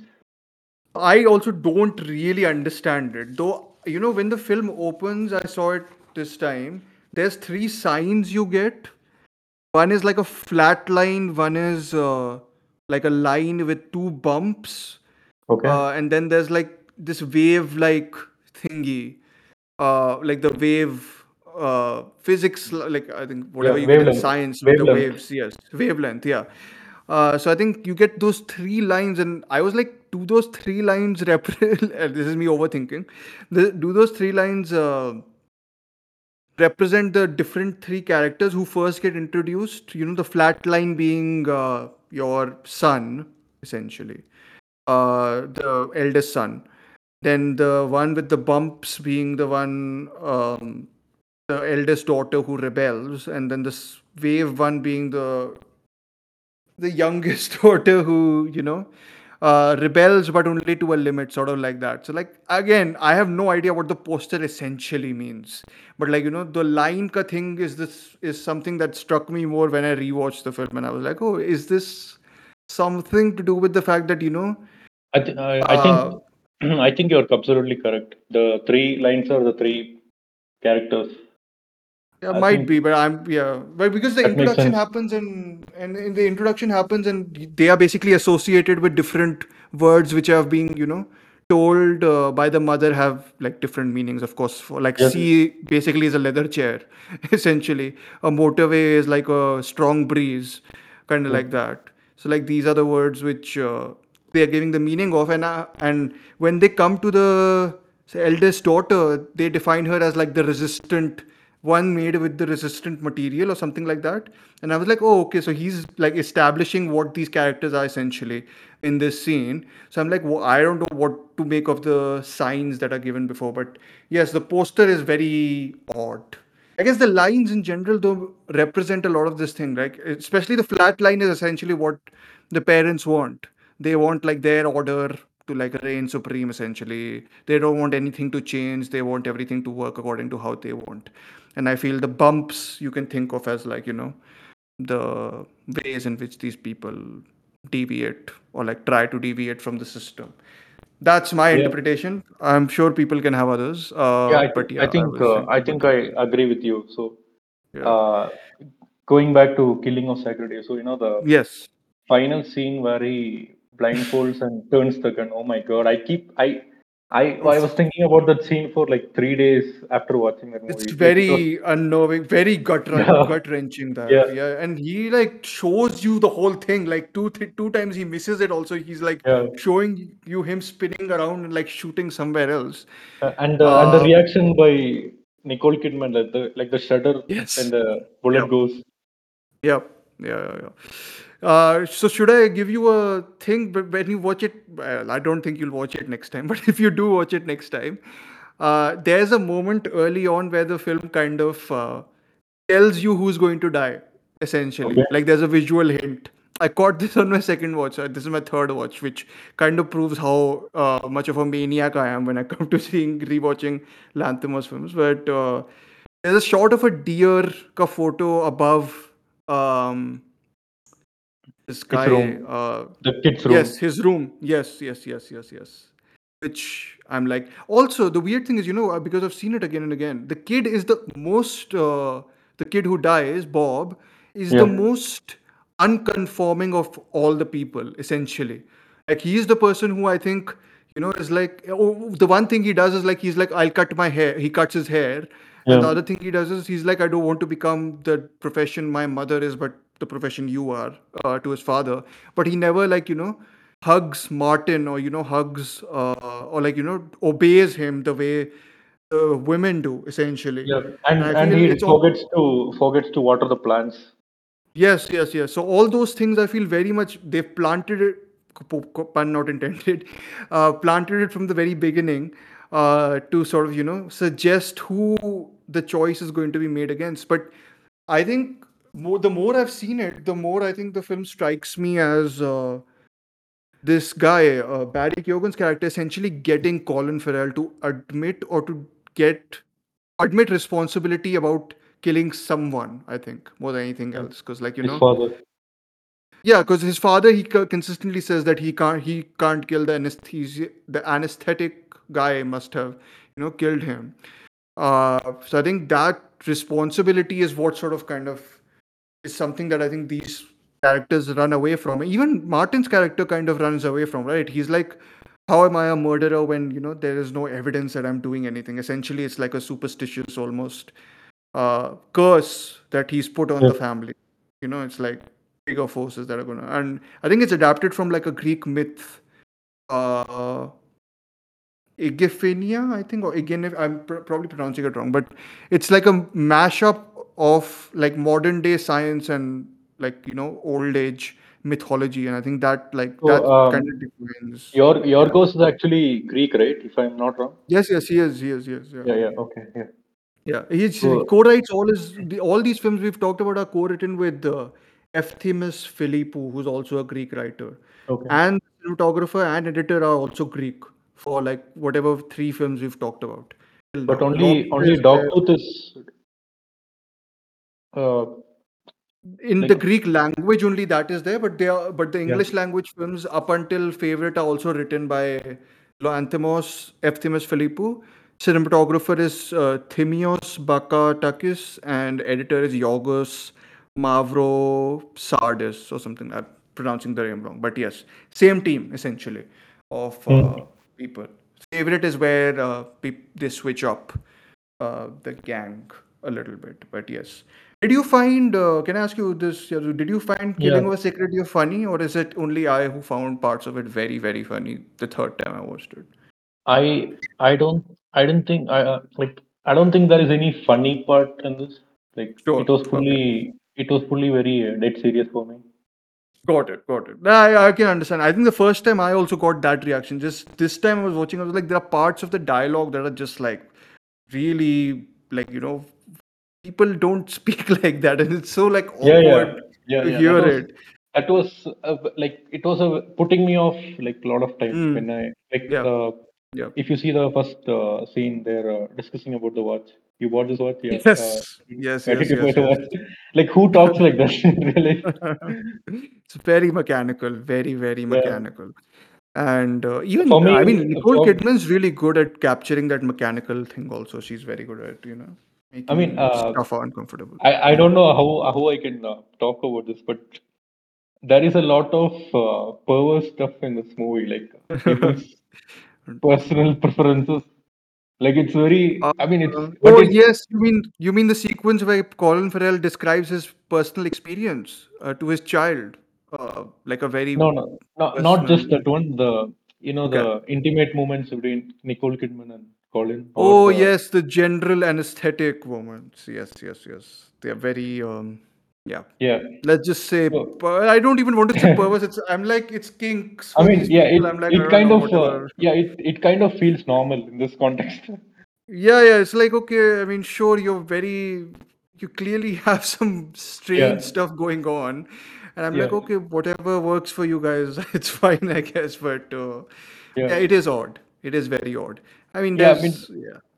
I mean, The scene Ba- with, Barry uh, Barry keeps talking about like the hair and stuff. So, like, Oh and yeah, hands. yeah. Mm. I mean, like yes, there is- hands, hands. yeah. White, clean, neat hands. Yes, yes, Yeah. yes. and he like asks, uh, and he asks, uh, yeah, I think this scene was funny. The he asked. Colin if, uh, like, if he's having more hair in his body, Then his son. Yeah, yeah, yeah, yeah. and he He's opens like, and shows it. Yeah, you, it's like you don't have three oh you definitely don't have like three times more the more hair than me. I'm like, okay, sure. And uh, and I think the daughter also, like the daughter's uh, adolescence is essentially mentioned two, three times in a very Yeah. awkward way. I was like, do people say this in like a regular Yeah, conversation? yeah. yeah. Actually, actually, that is kind of common in Tamil Nadu. We can actually have a Is it? Okay. Yeah, we actually celebrate it when a girl comes of age. So it's for me, it Oh, was really? not Okay, okay, weird. okay, yeah. okay, okay. So I when Like when people were just saying it casually, I was like, okay, like I thought you were talking about something else, but you just automatically said this. Okay, sure. Like moving on like that, essentially.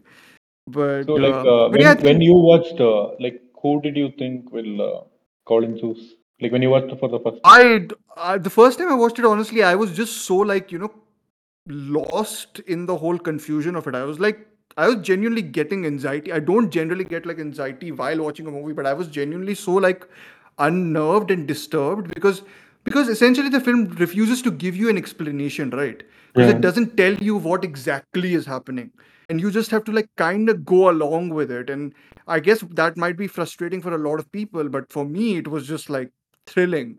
I was just like, okay, I don't have any idea what's going on. And I uh I was like, okay, who is going to die? I have no idea. But uh but yeah, then when the the and that makes the whole scene what you're talking about towards the end even more like disturbing and unnerving. It's like he's rotating around and doing this round Yeah. robin thing. I'm like, just shoot someone. Uh, just like- get it over with.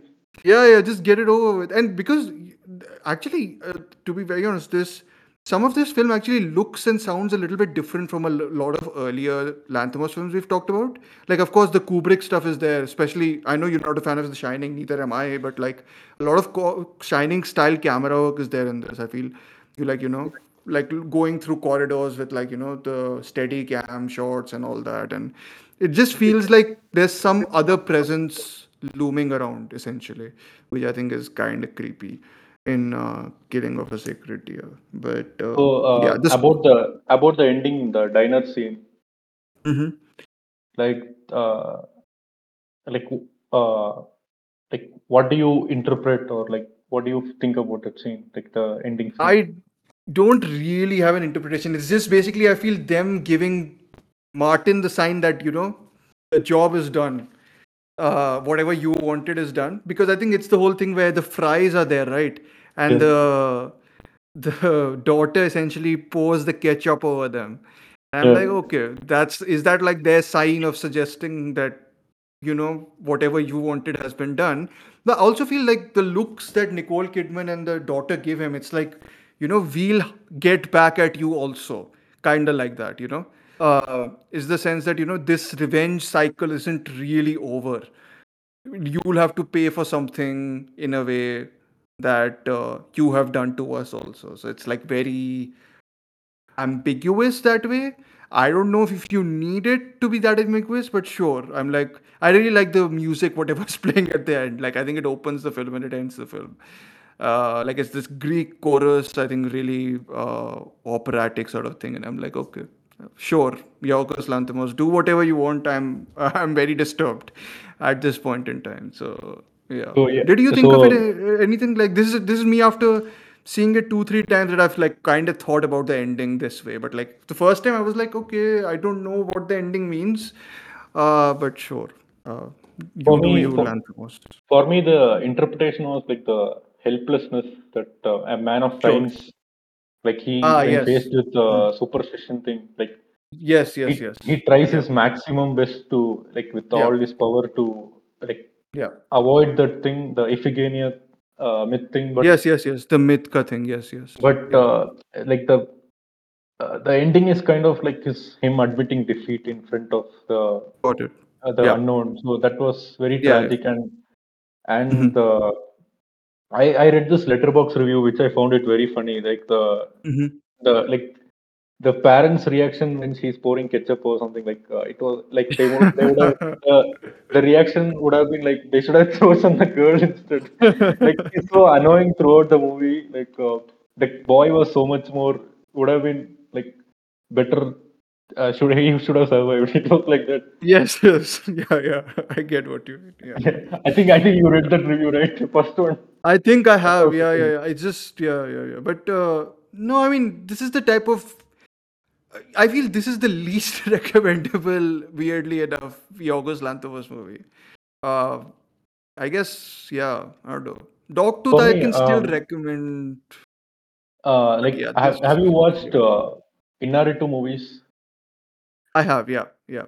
So, do you kind of feel that uh, resemblance, the tone, that kind of pain and trauma in this Killing of Sacred Deer, that in, similarity? in in killing of a sacred deer i don't that much i think but i understand what you're getting at I, but i Yeah. feel the film is very critical of colin farrell's character also i think you know it's i feel it's critical of the science figure guy trying because he himself if you think about the film like it's like he's doing stuff which is well not scientific but he you know he's trying to give this kid uh, a sort of penance by you know being with him and you know providing this expensive watch etc having meals with him and it's like he almost feels like you know if i do all this i'll be spared the moment of uh, the point where you know uh, Yeah. i have to essentially kill off one of the people in my family and uh, it doesn't happen and like it's it's almost like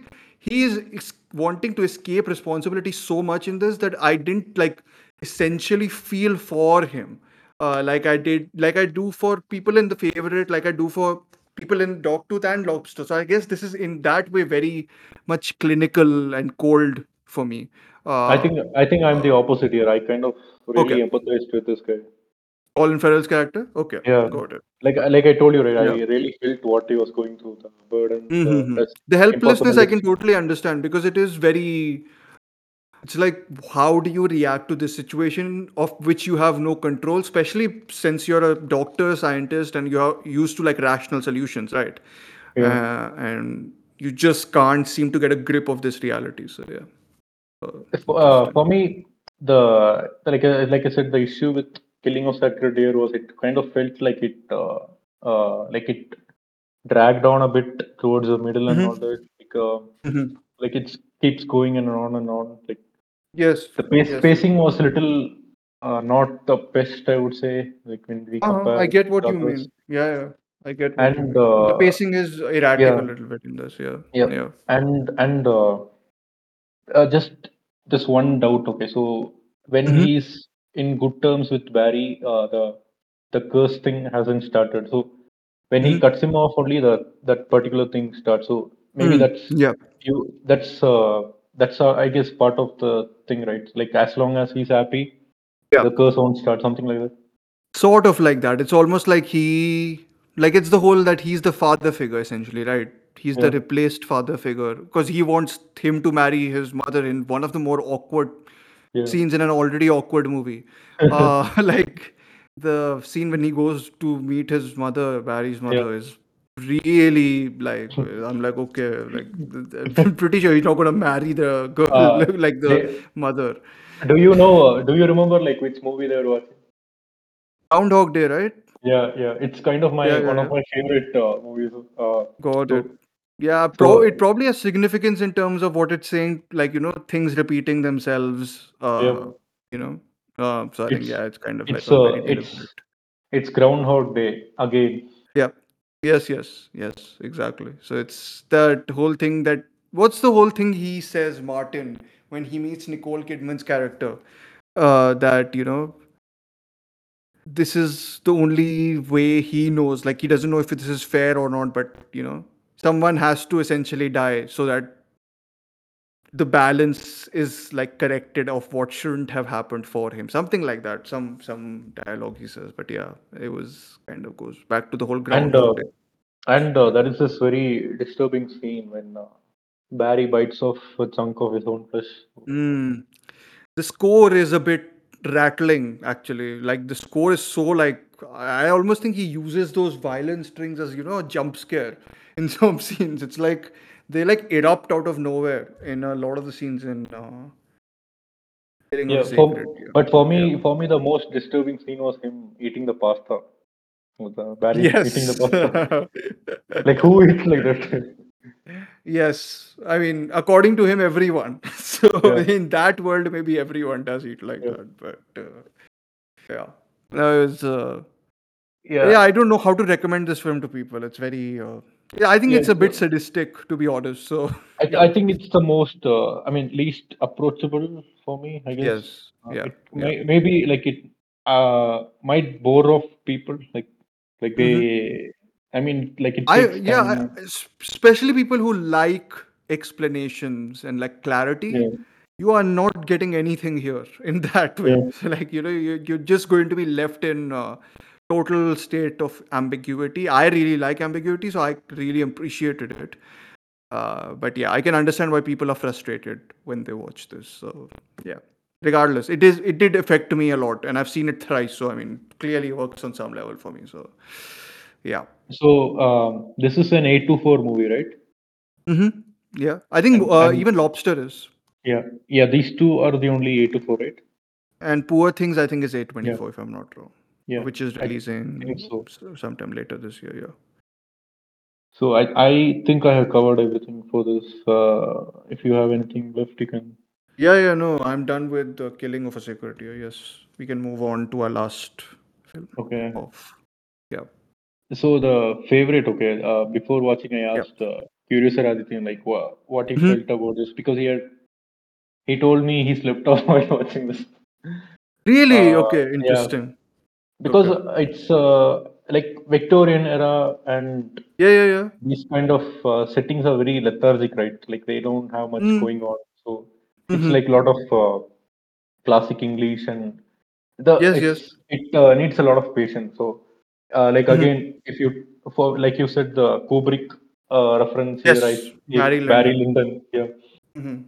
So uh, the the thing that kept me going in this favorite was the, the cinematography and the music. And. Oh, it's very f- fantastic. it's very Mm. like very uh, gorgeous at many Mhm. places and the music is like kind of anxiety inducing and the Mhm. uh, uh, the dialogues they speak uh, like very quickly and all that so it Mm-hmm. even though it's kind of set in a very lethargic period but the Mhm. movie kind of uh, really like keeps you focused because like like Mm-hmm. there's so much uh, intrigue and stuff happening. It's uh, yeah i mean i i, I feel uh, you know it's weird now. We are probably living in whatever your success post succession era essentially right? Yeah. essentially. Uh, this isn't succession but a lot of the dynamics that play out between characters have that sort of you know we want to gain leverage power etc etc and my consistent well it's not a complaint but i always say whenever i see films about you know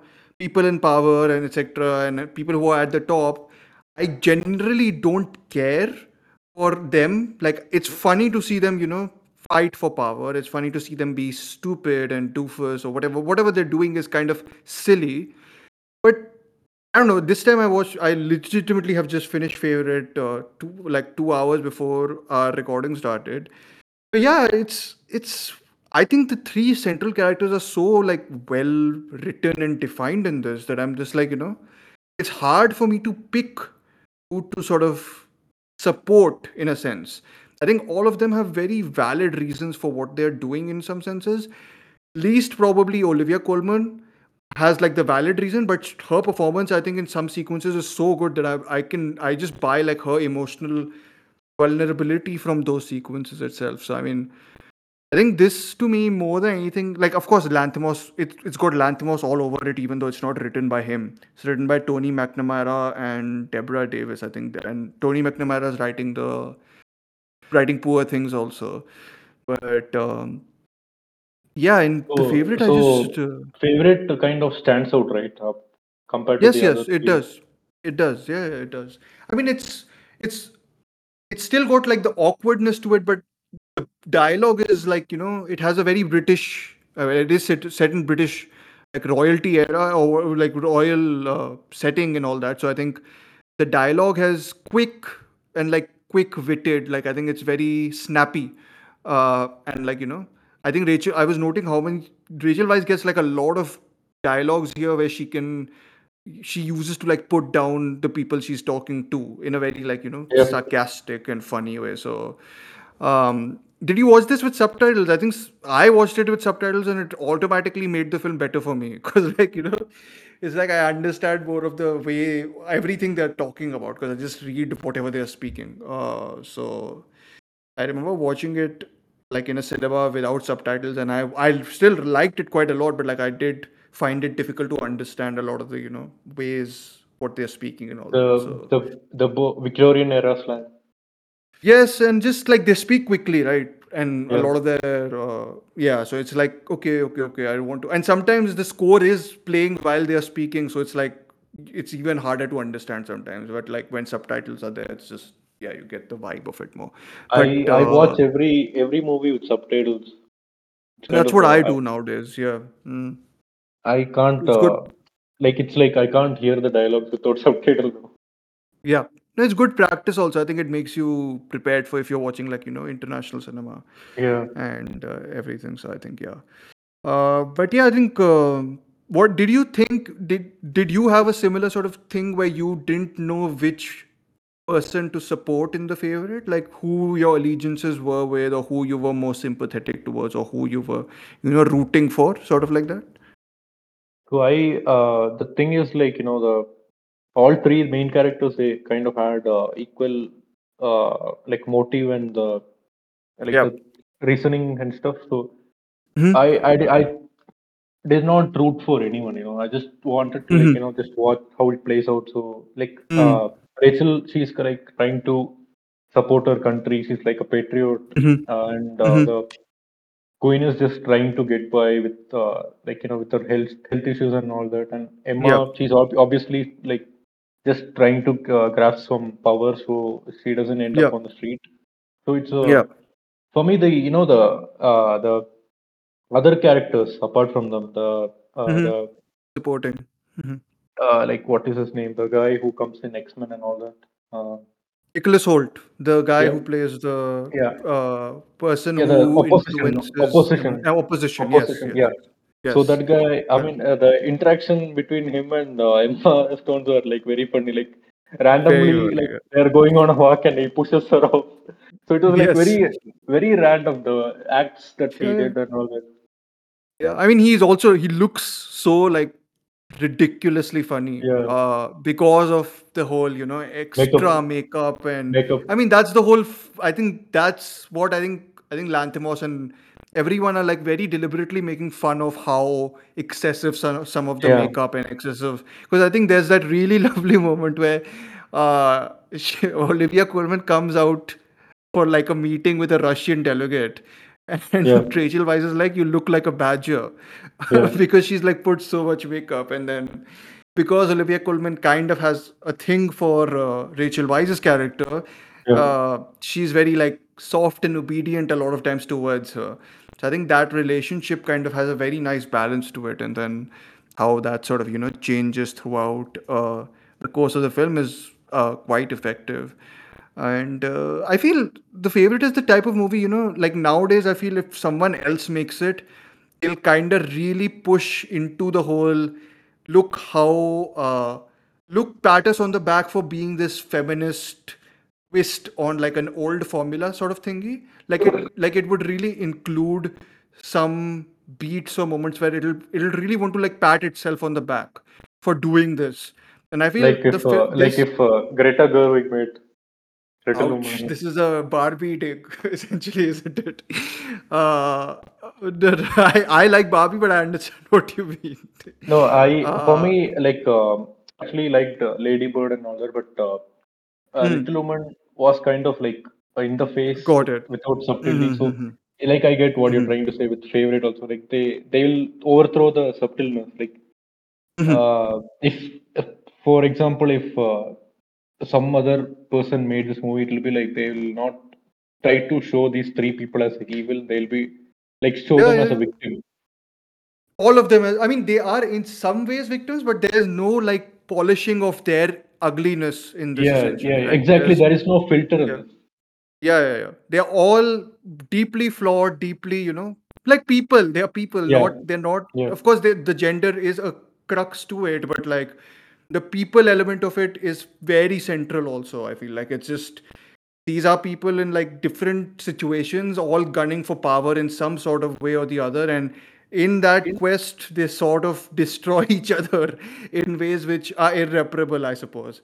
Uh, and uh, yeah, I mean, it as you said, it looks gorgeous. I was like watching it this time, and I was like, I forgot how absolutely stunning it looks. Like scene to scene, like yeah, nighttime scenes are beautifully lit. Like I think I, all of them have a lot of them have like candle, candle lighting, like yeah. naturally candle, natural candle lighting, not like you know artificial lighting and all yeah. that, which is a very Barry Lyndon thing, I suppose. And and Uh, even the even the night the uh, bonfire thing is going on outside, and it yeah. still looks so good.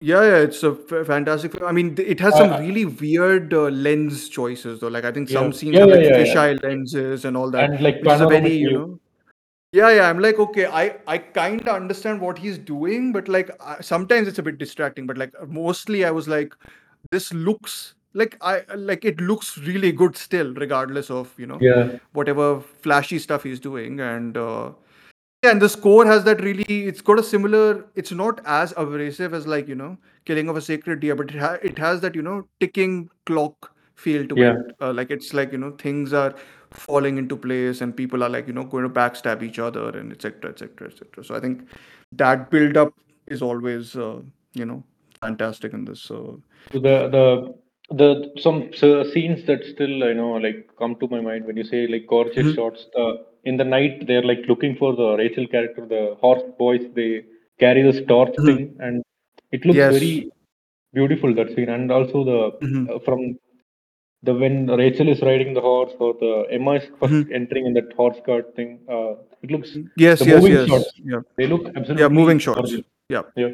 Yeah, yeah, yeah, totally. I mean, I agree. Uh, and uh, yeah, I mean, I, I, I think I have great affection for all three actresses in general, like whatever work they have done. But uh, again, I think they are doing some spectacular work here. Like uh, Rachel Yeah. Weisz, I already talked about in Lobster, but Olivia Colman, I think, has those Yeah. two, Yeah. three moments where she really, you know, breaks down into a sort of, you know, what what has actually gone down with her character in terms of the losses she has had to like deal with.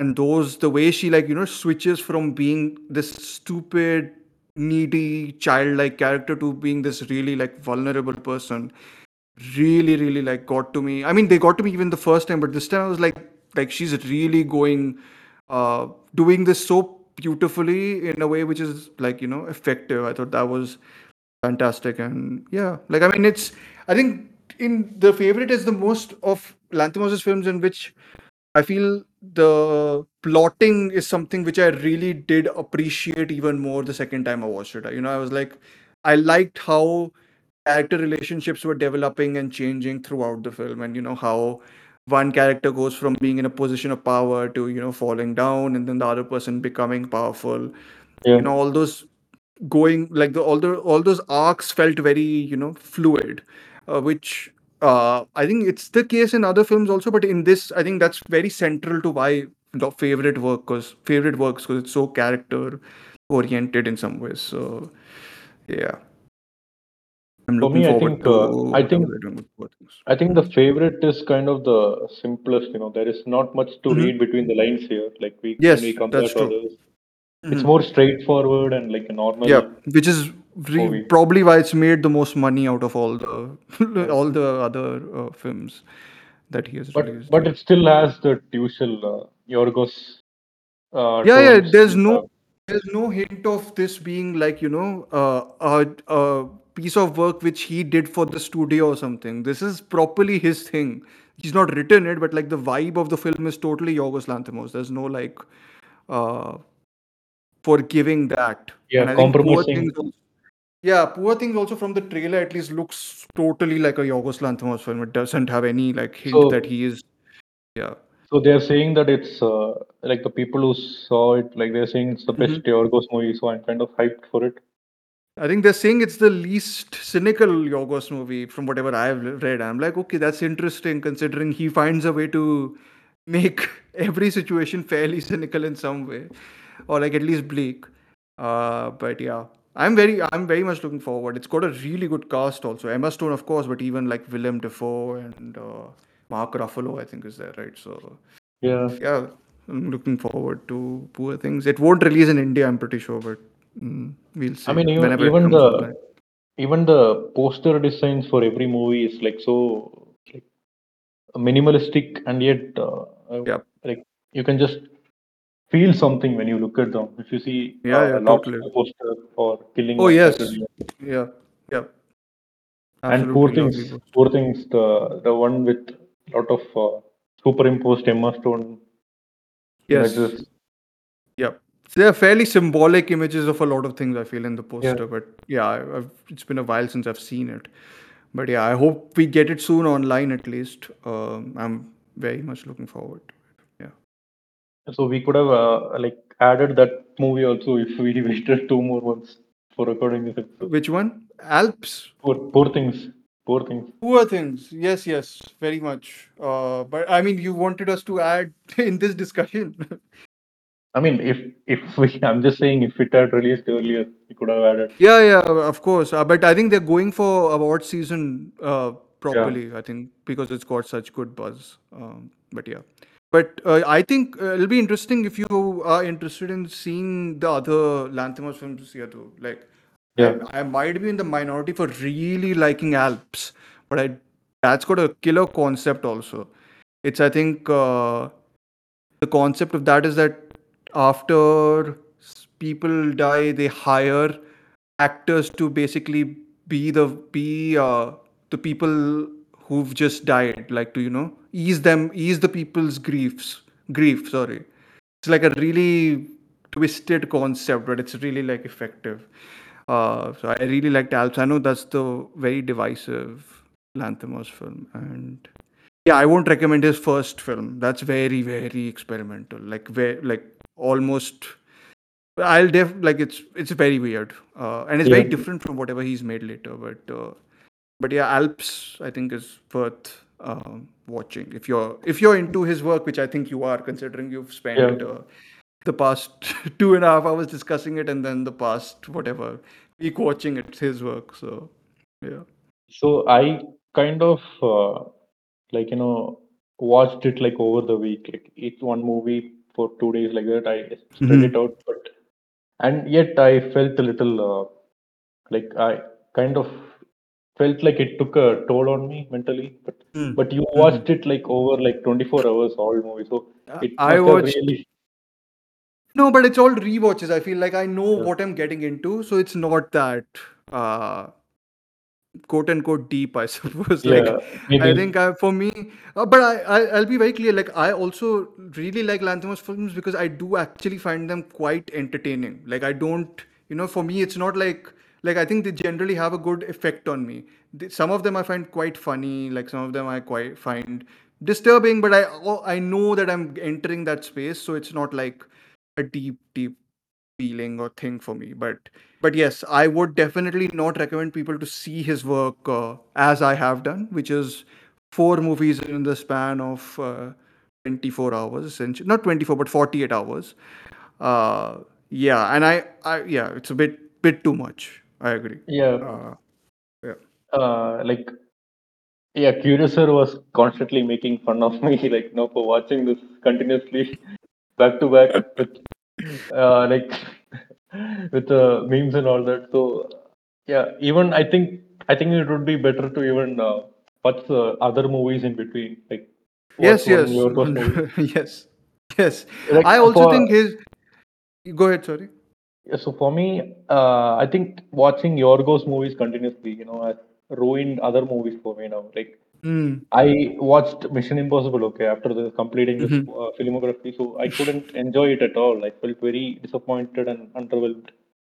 So, ma- So uh, you, you want Yorgos to make a Mission Impossible style movie? no, That's no, the. like I'm just saying, I'm still, I'm still in no, I get that, uh, in that headspace Zone. of, uh, Mhm. yeah, I'm not able to like accept another like simple movies now. Uh, it'll take Mhm. for some time to come out of that, I guess.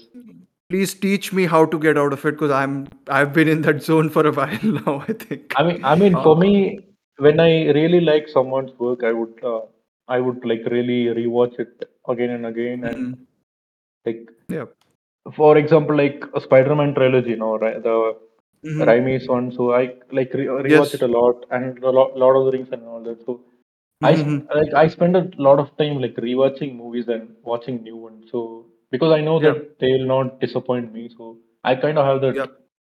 thing. Yeah, I think that's. I mean, I I I used to have that formula of not rewatching just because I wanted to watch so many movies. But thing is, you change your taste or you change your preferences so much that when you rewatch stuff, at least for me, I to basic. It's basically like half a new viewing and half an old viewing. It's interesting to me how I sort of you know change about films and what I think about them. But the only filmmaker I've had the experience you're talking about, uh, you know, that I don't want to watch anything else only after watching their work is uh, this Thai filmmaker Apichatpong uh. I like I watched his films this last year and I had trouble genuinely watching any other film because I was just so into that world that I didn't want to uh, get out of it. Uh, but I am out of it now, uh, and I don't think I'll have that trouble with Yorgos. I don't think so, at least. So yeah, hopefully. So yeah, uh, the it's just the style, I guess. You know, the world they create and all that. So they, Mm. uh, like if you see A24, like other directors like Ari Aster Mhm. and Eggers, they Mhm. all have their own uh, unique style. They, for me, Mm. it this might be a little uh, controversial opinion, but uh, Mhm. uh, they other directors they, pref- they have more like style over substance. I would say, like the Mm. the surrealism and absurdity, they kind of do it for the Yeah. sake of it, and uh, the Yeah. endings all seem a bit uh, like cliched. Like everything has like the Mhm. same uh like similar endings, you know. But Mhm. Yorgos, I think he really puts effort into his uh, Yeah. the movies. I mean, Like he I, I agree wants. with you.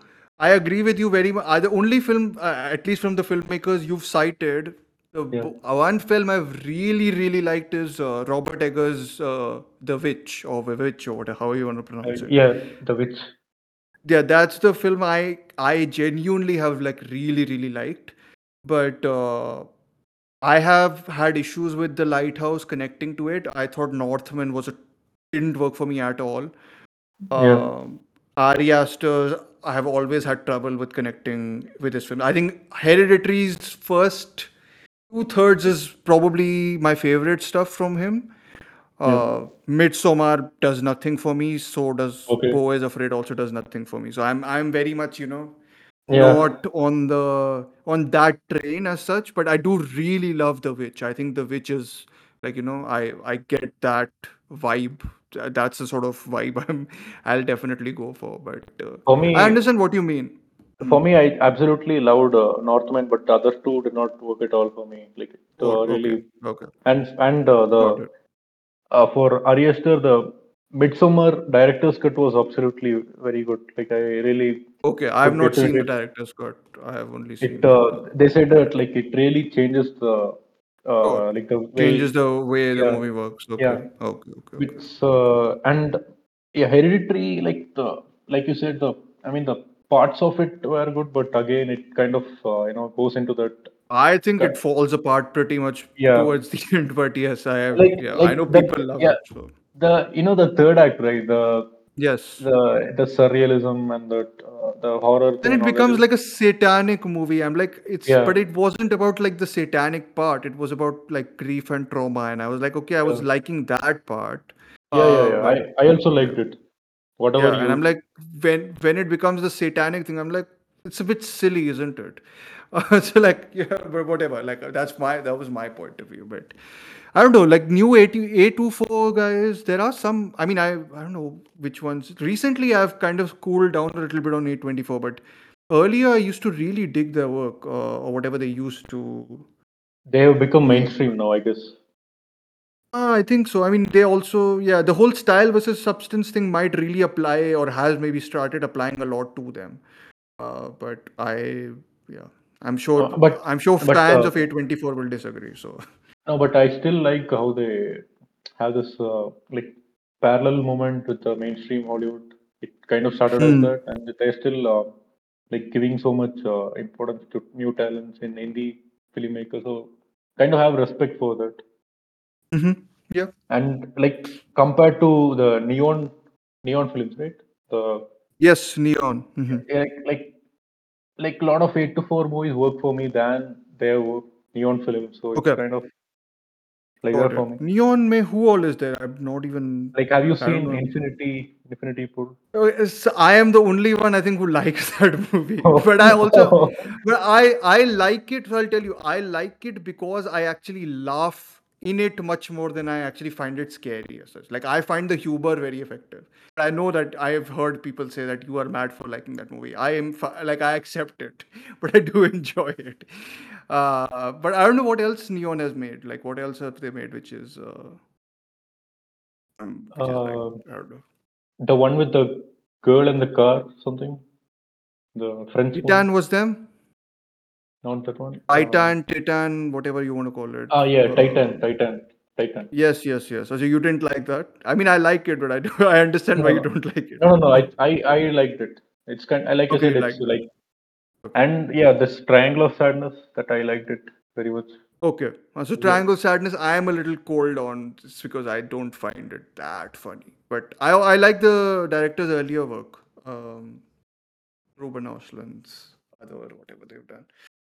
But yeah, I mean, again, these are I guess these are the type of types of studio or type of studios that will always make films which will like you know have divisive responses, I yeah. suppose. But that's that's a good thing only. Like, it's a good it thing. Yeah, it's a good thing. hmm it all doesn't have to be like mainstream. No? Uh, Yeah, yeah, yeah. I mean, uh, it, the the Marvel saturation point I think has been hit, so I think you need like a lot of now stuff yeah. which will. But but let's see now. Now stuff. Now some of the big hitters are coming. Martin Scorsese is thing is coming Killers of the Flower to Moon. you know Killers of the Killers of the Flower. Yeah. Yeah, yeah, yeah. So I think uh, I I think that uh, Killers of the Flower Moon might be the only movie that I watched this month.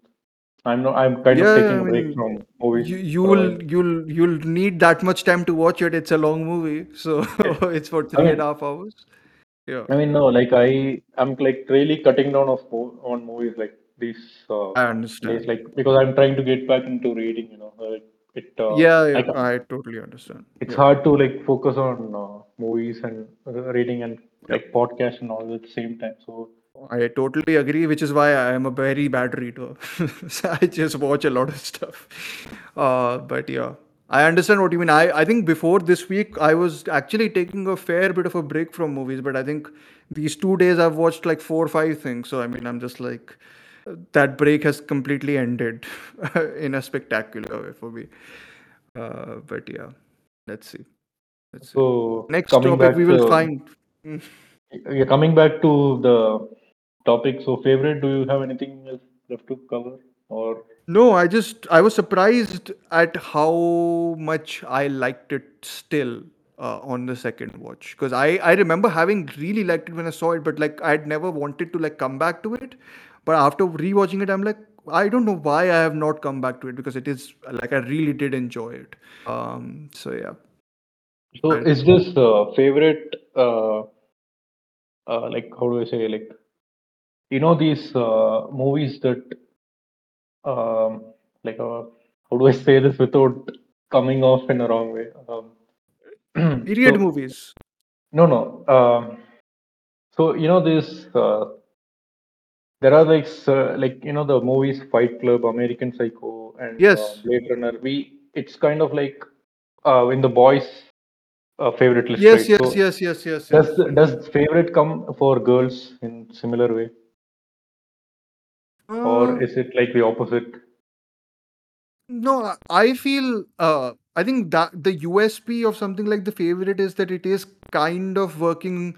I understand though it is flipping genre conventions in one way, right? Because a lot of these films set in these time periods are never about women being, you know, essentially devious and you know it's interesting where you see most of the men playing these games and all in this like very much you know being the passive quote unquote stupid people uh what otherwise you would have like films showing the women characters do. So i guess there is a gender flip there but i i don't think while watching the favorite i ever got the impression that it's you know trying to excessively push that angle. Like it just feels very much like these three were people who existed in a time before and women were allowed to be as nasty and mean and evil as men were. I think essentially that. So yeah if you want to see it as a it is it as like a female version of you know a lot of the sort of male dominated things you can. But i would also say that you can kind of just see it as a film about three people being really really evil and mean and wanting to and vulnerable and wanting to you know fight for power. I think that more it strikes me more on a human level than a sort of you know gender specific Yeah, yeah, that makes uh, sense. thing yeah So I yeah, I, I don't have anything much to add except uh, how how good uh, Olivia Colman's acting was in this because it stood Yeah. out for me. Like the the fa- her you know the face reaction or the way her lip, Mm. lips move to one side like yes oh yes uh, towards the end especially right she gets like Yeah. this really uh, Yeah, face yeah. face yeah, like I. I've actually only seen her in this uh, um the what is it Lo- Hot Lanthimos movies? Hot Fuzz. Hot Fuzz. Oh, Hot Fuzz. Oh, Hot Yeah. Fuzz. She's great in in a small role, Yeah. but she's so good in Yeah. that. Uh, Yeah, she's- yeah.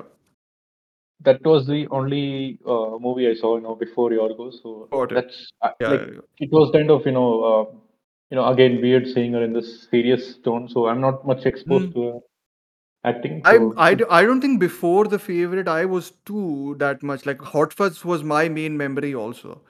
Uh, I mean I'm a big big Hot Fuzz fan, so I yeah, kind of remember. it- a the movie it. has so much uh, rewatch value right Oh my god, it's insane. It's one of the funniest movies. Uh, I for me at least, I laugh almost consistently throughout it, which I can't say for like many movies. So any Yeah. any luck uh, any luck finding them swan Uh, that applies well to the favorite, right? No, no, Uh, you have to not swans, the- ducks. You have oh to yeah. say the you have to say the next Oh, dialogue a- any luck finding them swans? I forgot. So it is actually Hot Fuzz it fan. is actually one it is It is the actually one one. Yes, I I was remembering the thing about the killers, which happens later, which Yeah. is uh, any luck finding them killers then, and then it's, it's, act- like it's just it was actually the one just the one killer actually. Yeah. the all the quotes are like so much uh, like you can just uh, quote we should so have discussed from hot fuzz. We could have. I could Yeah. have. Yeah, I would have prepared for that. like like all the quotes which I love. Uh, yeah. Next time, hot yeah fuzz. yeah Done. we'll we'll take uh, Edgar Wright filmography Oh yeah, hundred percent. I love Edgar Wright. Mostly, I I'm not crazy about uh, Soho, but it's Yeah, yeah. that also I like. we, like we first can just like. uh, we can just do the do his comedy stuff. uh, tri- trilogy Cornetto trilogy Oh, Cornetto trilogy, amazing. All of it's amazing. Yes, yes, yes. Yeah. the last one didn't work much for me but the second one is like my favorite like I, so Hot Fuzz is my it. favorite too. Uh, Yeah. Hot Fuzz favorite, then Shaun of the Dead, then World's End. Yeah, yeah, yeah. Same. Yeah. Yeah. Uh, But like the, there is like so much uh, things to quote from the movie. Like the when the his friend is like loading the gun and say shame. Yes, yes. I mean, I I find the the scene towards the end more and more funny the more I watch it. Like the shootout where Yeah. they where the priest is involved and they shoot him and he's like Jesus Christ. I'm like, where do you find like that sort of timing and you know? Uh, and then there's the whole Romeo and Juliet thing in that film, which is hilarious. I can't like think of Romeo and Juliet in a serious way now after that film uh, because What- of the what- what is play your, and their reaction to it. What is your birthday? Uh, 22nd Which year? every year. like so much uh, uh, dry humor. Amazing. Oh yeah, ter- terrific. Uh, it's also like so quick and fast paced, like in terms of you know the way they're Yeah, yeah, the, to each other. yeah. The, the pacing is pacing is so good. There's so much jump cuts now. Yeah. Yeah, yeah, yeah. And like really well done, well orchestrated jump cuts, not like all over the place and like, you know, no like a rhythm to it. It's like really, really terrific. Uh, no, Hot Fuzz is, uh, I can talk about Hot Fuzz for one, two hours nicely. Uh, but yes, Yep, yep. I didn't know that I have, uh, I didn't know you were that much of a Hot Fuzz fan also. Because I know some, No, I- I've, uh, unfortunately, I've become acquainted with some people who who think that's the lowest of the three in the trilogy and i'm like sure guys like i mean uh not agreeing with that at all No, actually, uh, do you use Reddit? i use it very rarely not always So, so whenever there is this ask Reddit, ask Reddit thread, you know, like when they ask about their Mhm. favorite comedy movies, so the first answer or the like the first five answer will be like Hot Fuzz. They'll be the comment thread will be like quotes from Hot Fuzz. Any luck, any luck catching those ones? It's actually the one. it's like continuously the chain will keep going on. It's like it is so Uh, funny i, I i'm yeah. surprised i even know people who are like oh it's but it's not better than the other two i'm like really can you be laughing as much in the other two as you do in this Yeah. it's just so well written like even if it's uh, even if you don't find it funny, it's just so easy to watch because of the very easy to watch yeah yeah terrific. I mean even the mystery the first time fis- first time Yeah. it gets revealed i was like this is hilarious like just the whole village uh, Yeah. being involved in it. And the reasons for killing the people is hilarious too. Yeah. And and like Uh, like similar to Hot Fuzz for me, like I like I rewatched this uh, Big Lebowski and Aeroplane, the old one. i need to rewatch big lebowski. It's been a very long time since i watched it Like, have you seen Aero Airplane? I've not seen airplane You, i need to watch that also Yeah. it's bo- it's like I would say along the lines of Hot Fuzz. These all these wow okay movies, got like it. and and also uh, Monty Python and uh, i've not seen monty python i've been told so much to watch it yeah, it's to it's exactly like Hot Fuzz. The humor Hot Fuzz. use. Got it. Yeah. Got it. Got it. Got it. So Okay. Monty Python. It is my homework then. yeah. Yep. So Yeah. I think we have kind of reached the end of the episode. Uh, Yes. so again, uh, it's it's been a pleasure chatting with uh, like you know unpretentious cinephile. Uh. Thank you. That's that's something I don't get that much, but I'm very glad you said that. Thank you. I mean, I the Rajiv episode that we did. I I mean, I really liked like how much effort you guys put into watching a uh, like The Malayalam films, movie. yeah. I'm glad to watch. Like, I'm more than happy to watch. It just takes time to record, you know, these uh, director-oriented episodes, just Yeah. because there is a lot to watch sometimes. So and it's like Yeah. when it's like multiple people involved everyone has to Yeah. watch and be on the same page yeah, yeah, yeah. a lot of work Exactly. i mean we exactly. it took like four months or five months of planning right for us to Yeah, get that episode the the Rajiv Ravi one, it got delayed so many times. This one was still like, you know, only one delay, I think, not Yeah. more than one. But then in that one delay, today we were supposed to have two other people, but they didn't join. So it's like, you know, it's always Yeah. a bit uh, hectic with the single single films ones are probably easier.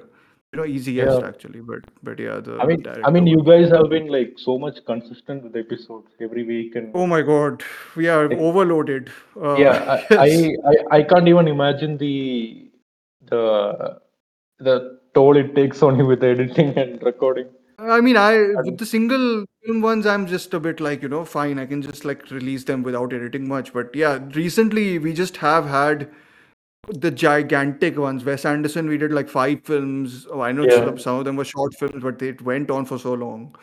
Then there was we've recorded some stuff on Jafar Panahi's filmography. So like lots of stuff. So I'm like just a bit, you know, movie zoned out in in some senses. So yeah.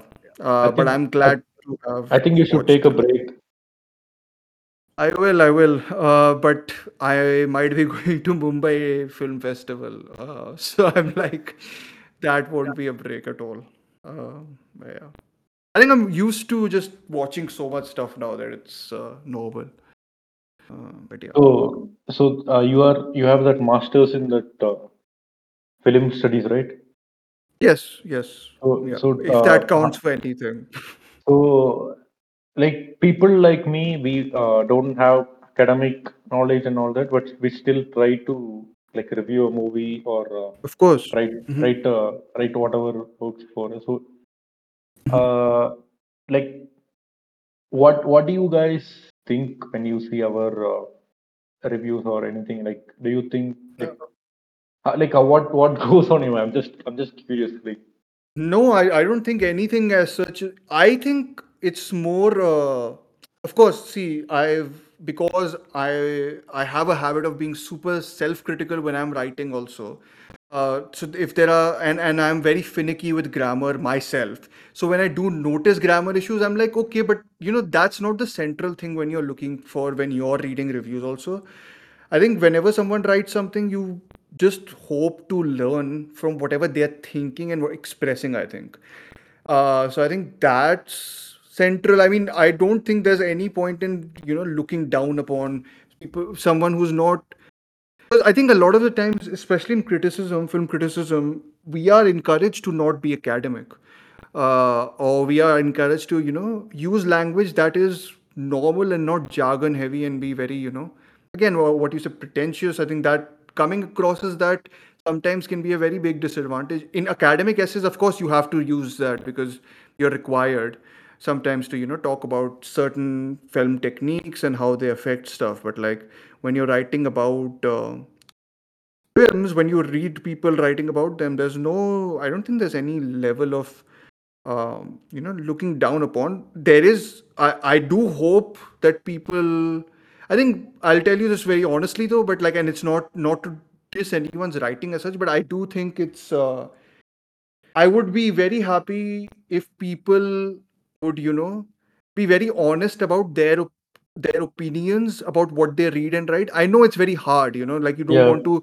read something and be like, you know, I found this fault in your thing. And it's not about, you know, being that you're finding faults, but it's more to do with if you don't point someone out towards, you know, some sentence uh, writing errors or whatever, like it's basically about making your writing better, right? More than anything. Yeah. And I know for some people, writing style isn't as important as what they are writing about, which is fine. I Mhm. totally understand that. But of course, if publications are putting your stuff out, I do. I, the blame also goes to publications, of course. But I think it's important to you know just be a little. I, I, again, that's very much my preference. I like slightly more polished uh, writing when I read it. But again, if your ideas are there, I mean, I don't know if you follow uh, subs underscore speak on uh, Instagram. yeah, I, I Uh, think I follow. Yes, so I think he writes a lot. He he has a very distinctive, you know, writing style. Like it's, he's not going for, uh, you know, the he's going for almost like capturing his experience of Yeah. when he's writing them. So it's like, like the whole. It's not that the grammar isn't important, but it definitely it comes like secondary. And I think the way he talks about them and writes about them feels like he's almost stream of conscious, you know, way of like talking about what he's uh, seeing. And that's very illuminating for me. I can never write like that because i Yeah. am too like finicky with the way you know i approach uh, writing. But uh, when i read it i learn of course. So like i do like reading stuff like that also. It's not to do with just uh, reading you know stuff written by the new yorker or new york times or whatever. Uh, i think it's uh, Yeah, I think in I, fact I some think yeah I think you're uh, right. Like uh, a lot of people don't really be honest with when they're writing a movies thing. They kind of are scared like what if they will get backlash Yeah. for uh, like writing a negative like even a small Yeah. sentence that is negative about their favorite star. I've actually seen Yeah. this happen a lot in film Instagram Mhm. because uh, the fans of big star they don't take it lightly. They kind of Yeah. uh, even the comment section you can see what happens so uh, they have to like take the diplomatic approach but even though like I, what i do is even if i do some if i have some issue with the movie i kind of uh, write it in a very diplomatic way that uh, the people with not no, not much knowledge don't want get it you know i use Yes. i kind of I i kind I. I kind of get my point out but still i i'm kind of on the safer side you know I understand what you mean. I, I, I mean, it's unfortunate that we have to, you know, tiptoe around stuff like this because, you know, I mean, see, I, I'm just not a fan of fandom or like fan culture, yeah Uh, yeah especially the ones that, you know, restrict uh, this type of, you know, criticism or like are restrictive of, you know, even listening to what people have to say in terms of constructive criticism. I'm not saying you have to shout what you're saying, right? It's not like yeah you have to say that this is bad and then not say why it is not why it is bad. That's I think that's unproductive. But like, but then when you're saying you want to express it, but you are still like you know curbing your own thing, then I'm like, why should you? Like for me, that's like why should you? But for me now, it's become a sense that you know if you have an opinion, express it, but definitely make sure you can back it up. Like that's my main thing essentially yeah whatever you want have backups for and if you have a backup which you i which for which the answer is i don't know then i i i'll just basically be like then you can like try and just you know formulate why still. Like the whole i don't know is where i guess people might get pissed off and, and it's like you know if you don't know why it's bad then why are you saying it's bad? Kind of like that. But if you can express it i think people who are sensible at least uh, and willing to you know um, yeah. engage like the like the way I talked about Mission Impossible now. Yeah, I'm pretty sure. Like, I mean, I've, uh, yeah, I mean, I see, I was actually scared to express my views on past lives recently. Not scared, but I was basically because I didn't like it. I didn't connect with Okay. it. So I'm like, I let me rewatch it come the end of the year and see if I do actually get on board with you know a lot of what people are saying.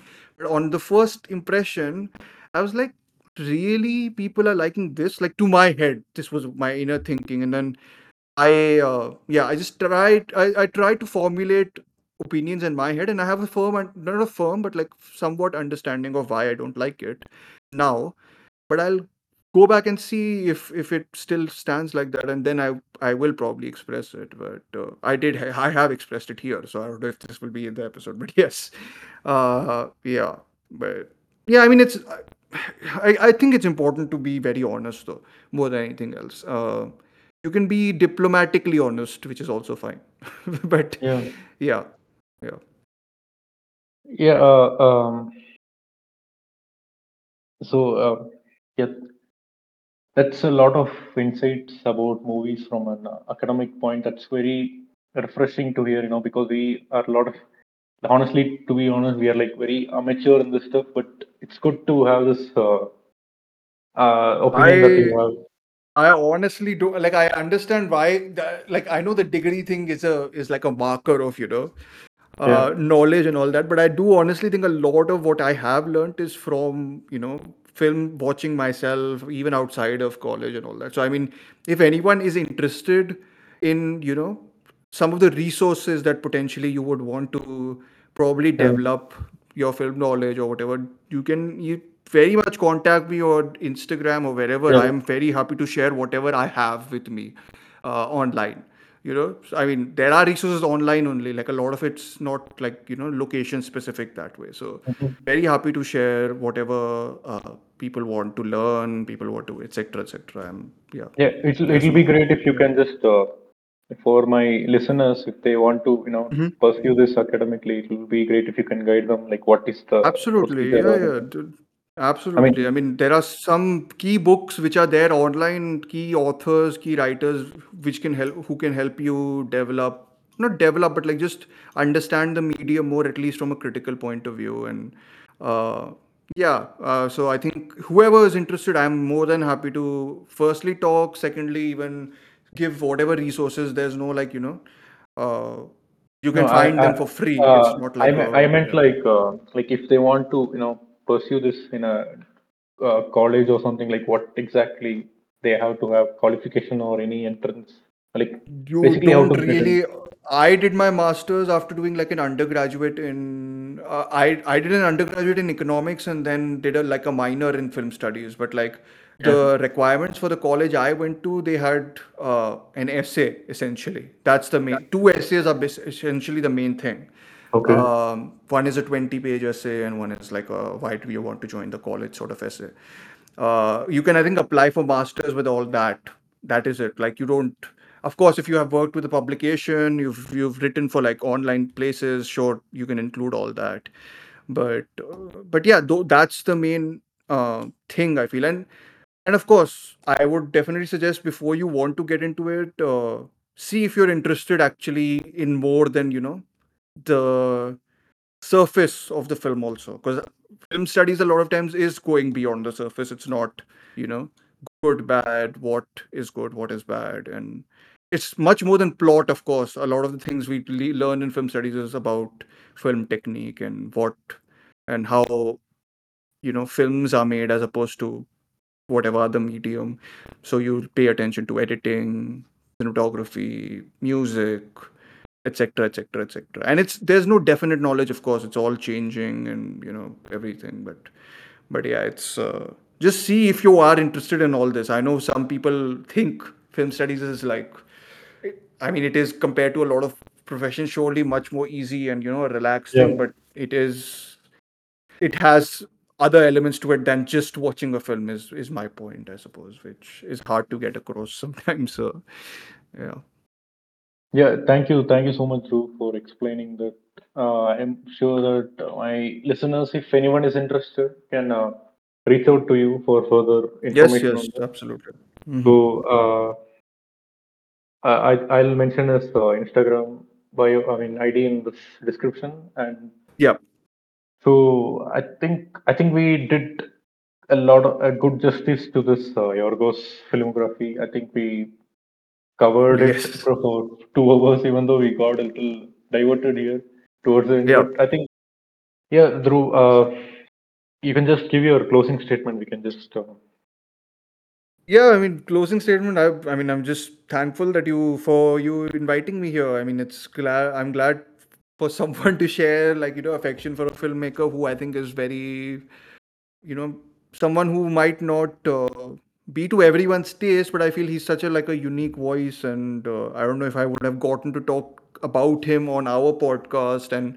you know even written about him as such. So I'm very glad to have you interested in this, in the fact that we discussed some of his great films, and um, yeah, I think that's it. I'm looking forward to whatever we can find as a topic next to discuss. Uh, Yeah. uh, we have one in Edgar Wright, so but yes, others also. yeah, yeah if you guys are doing any comic book stuff i'll i'll be interested in taking part. i will let you know. I will let you yeah. know. I will let yeah. you know whenever we are doing stuff. Yeah. Yeah. Done. Uh yeah thank you again Dhruv. Uh, this was fun. Thank you. We'll, uh, thank you. Thank you. Thank you so much.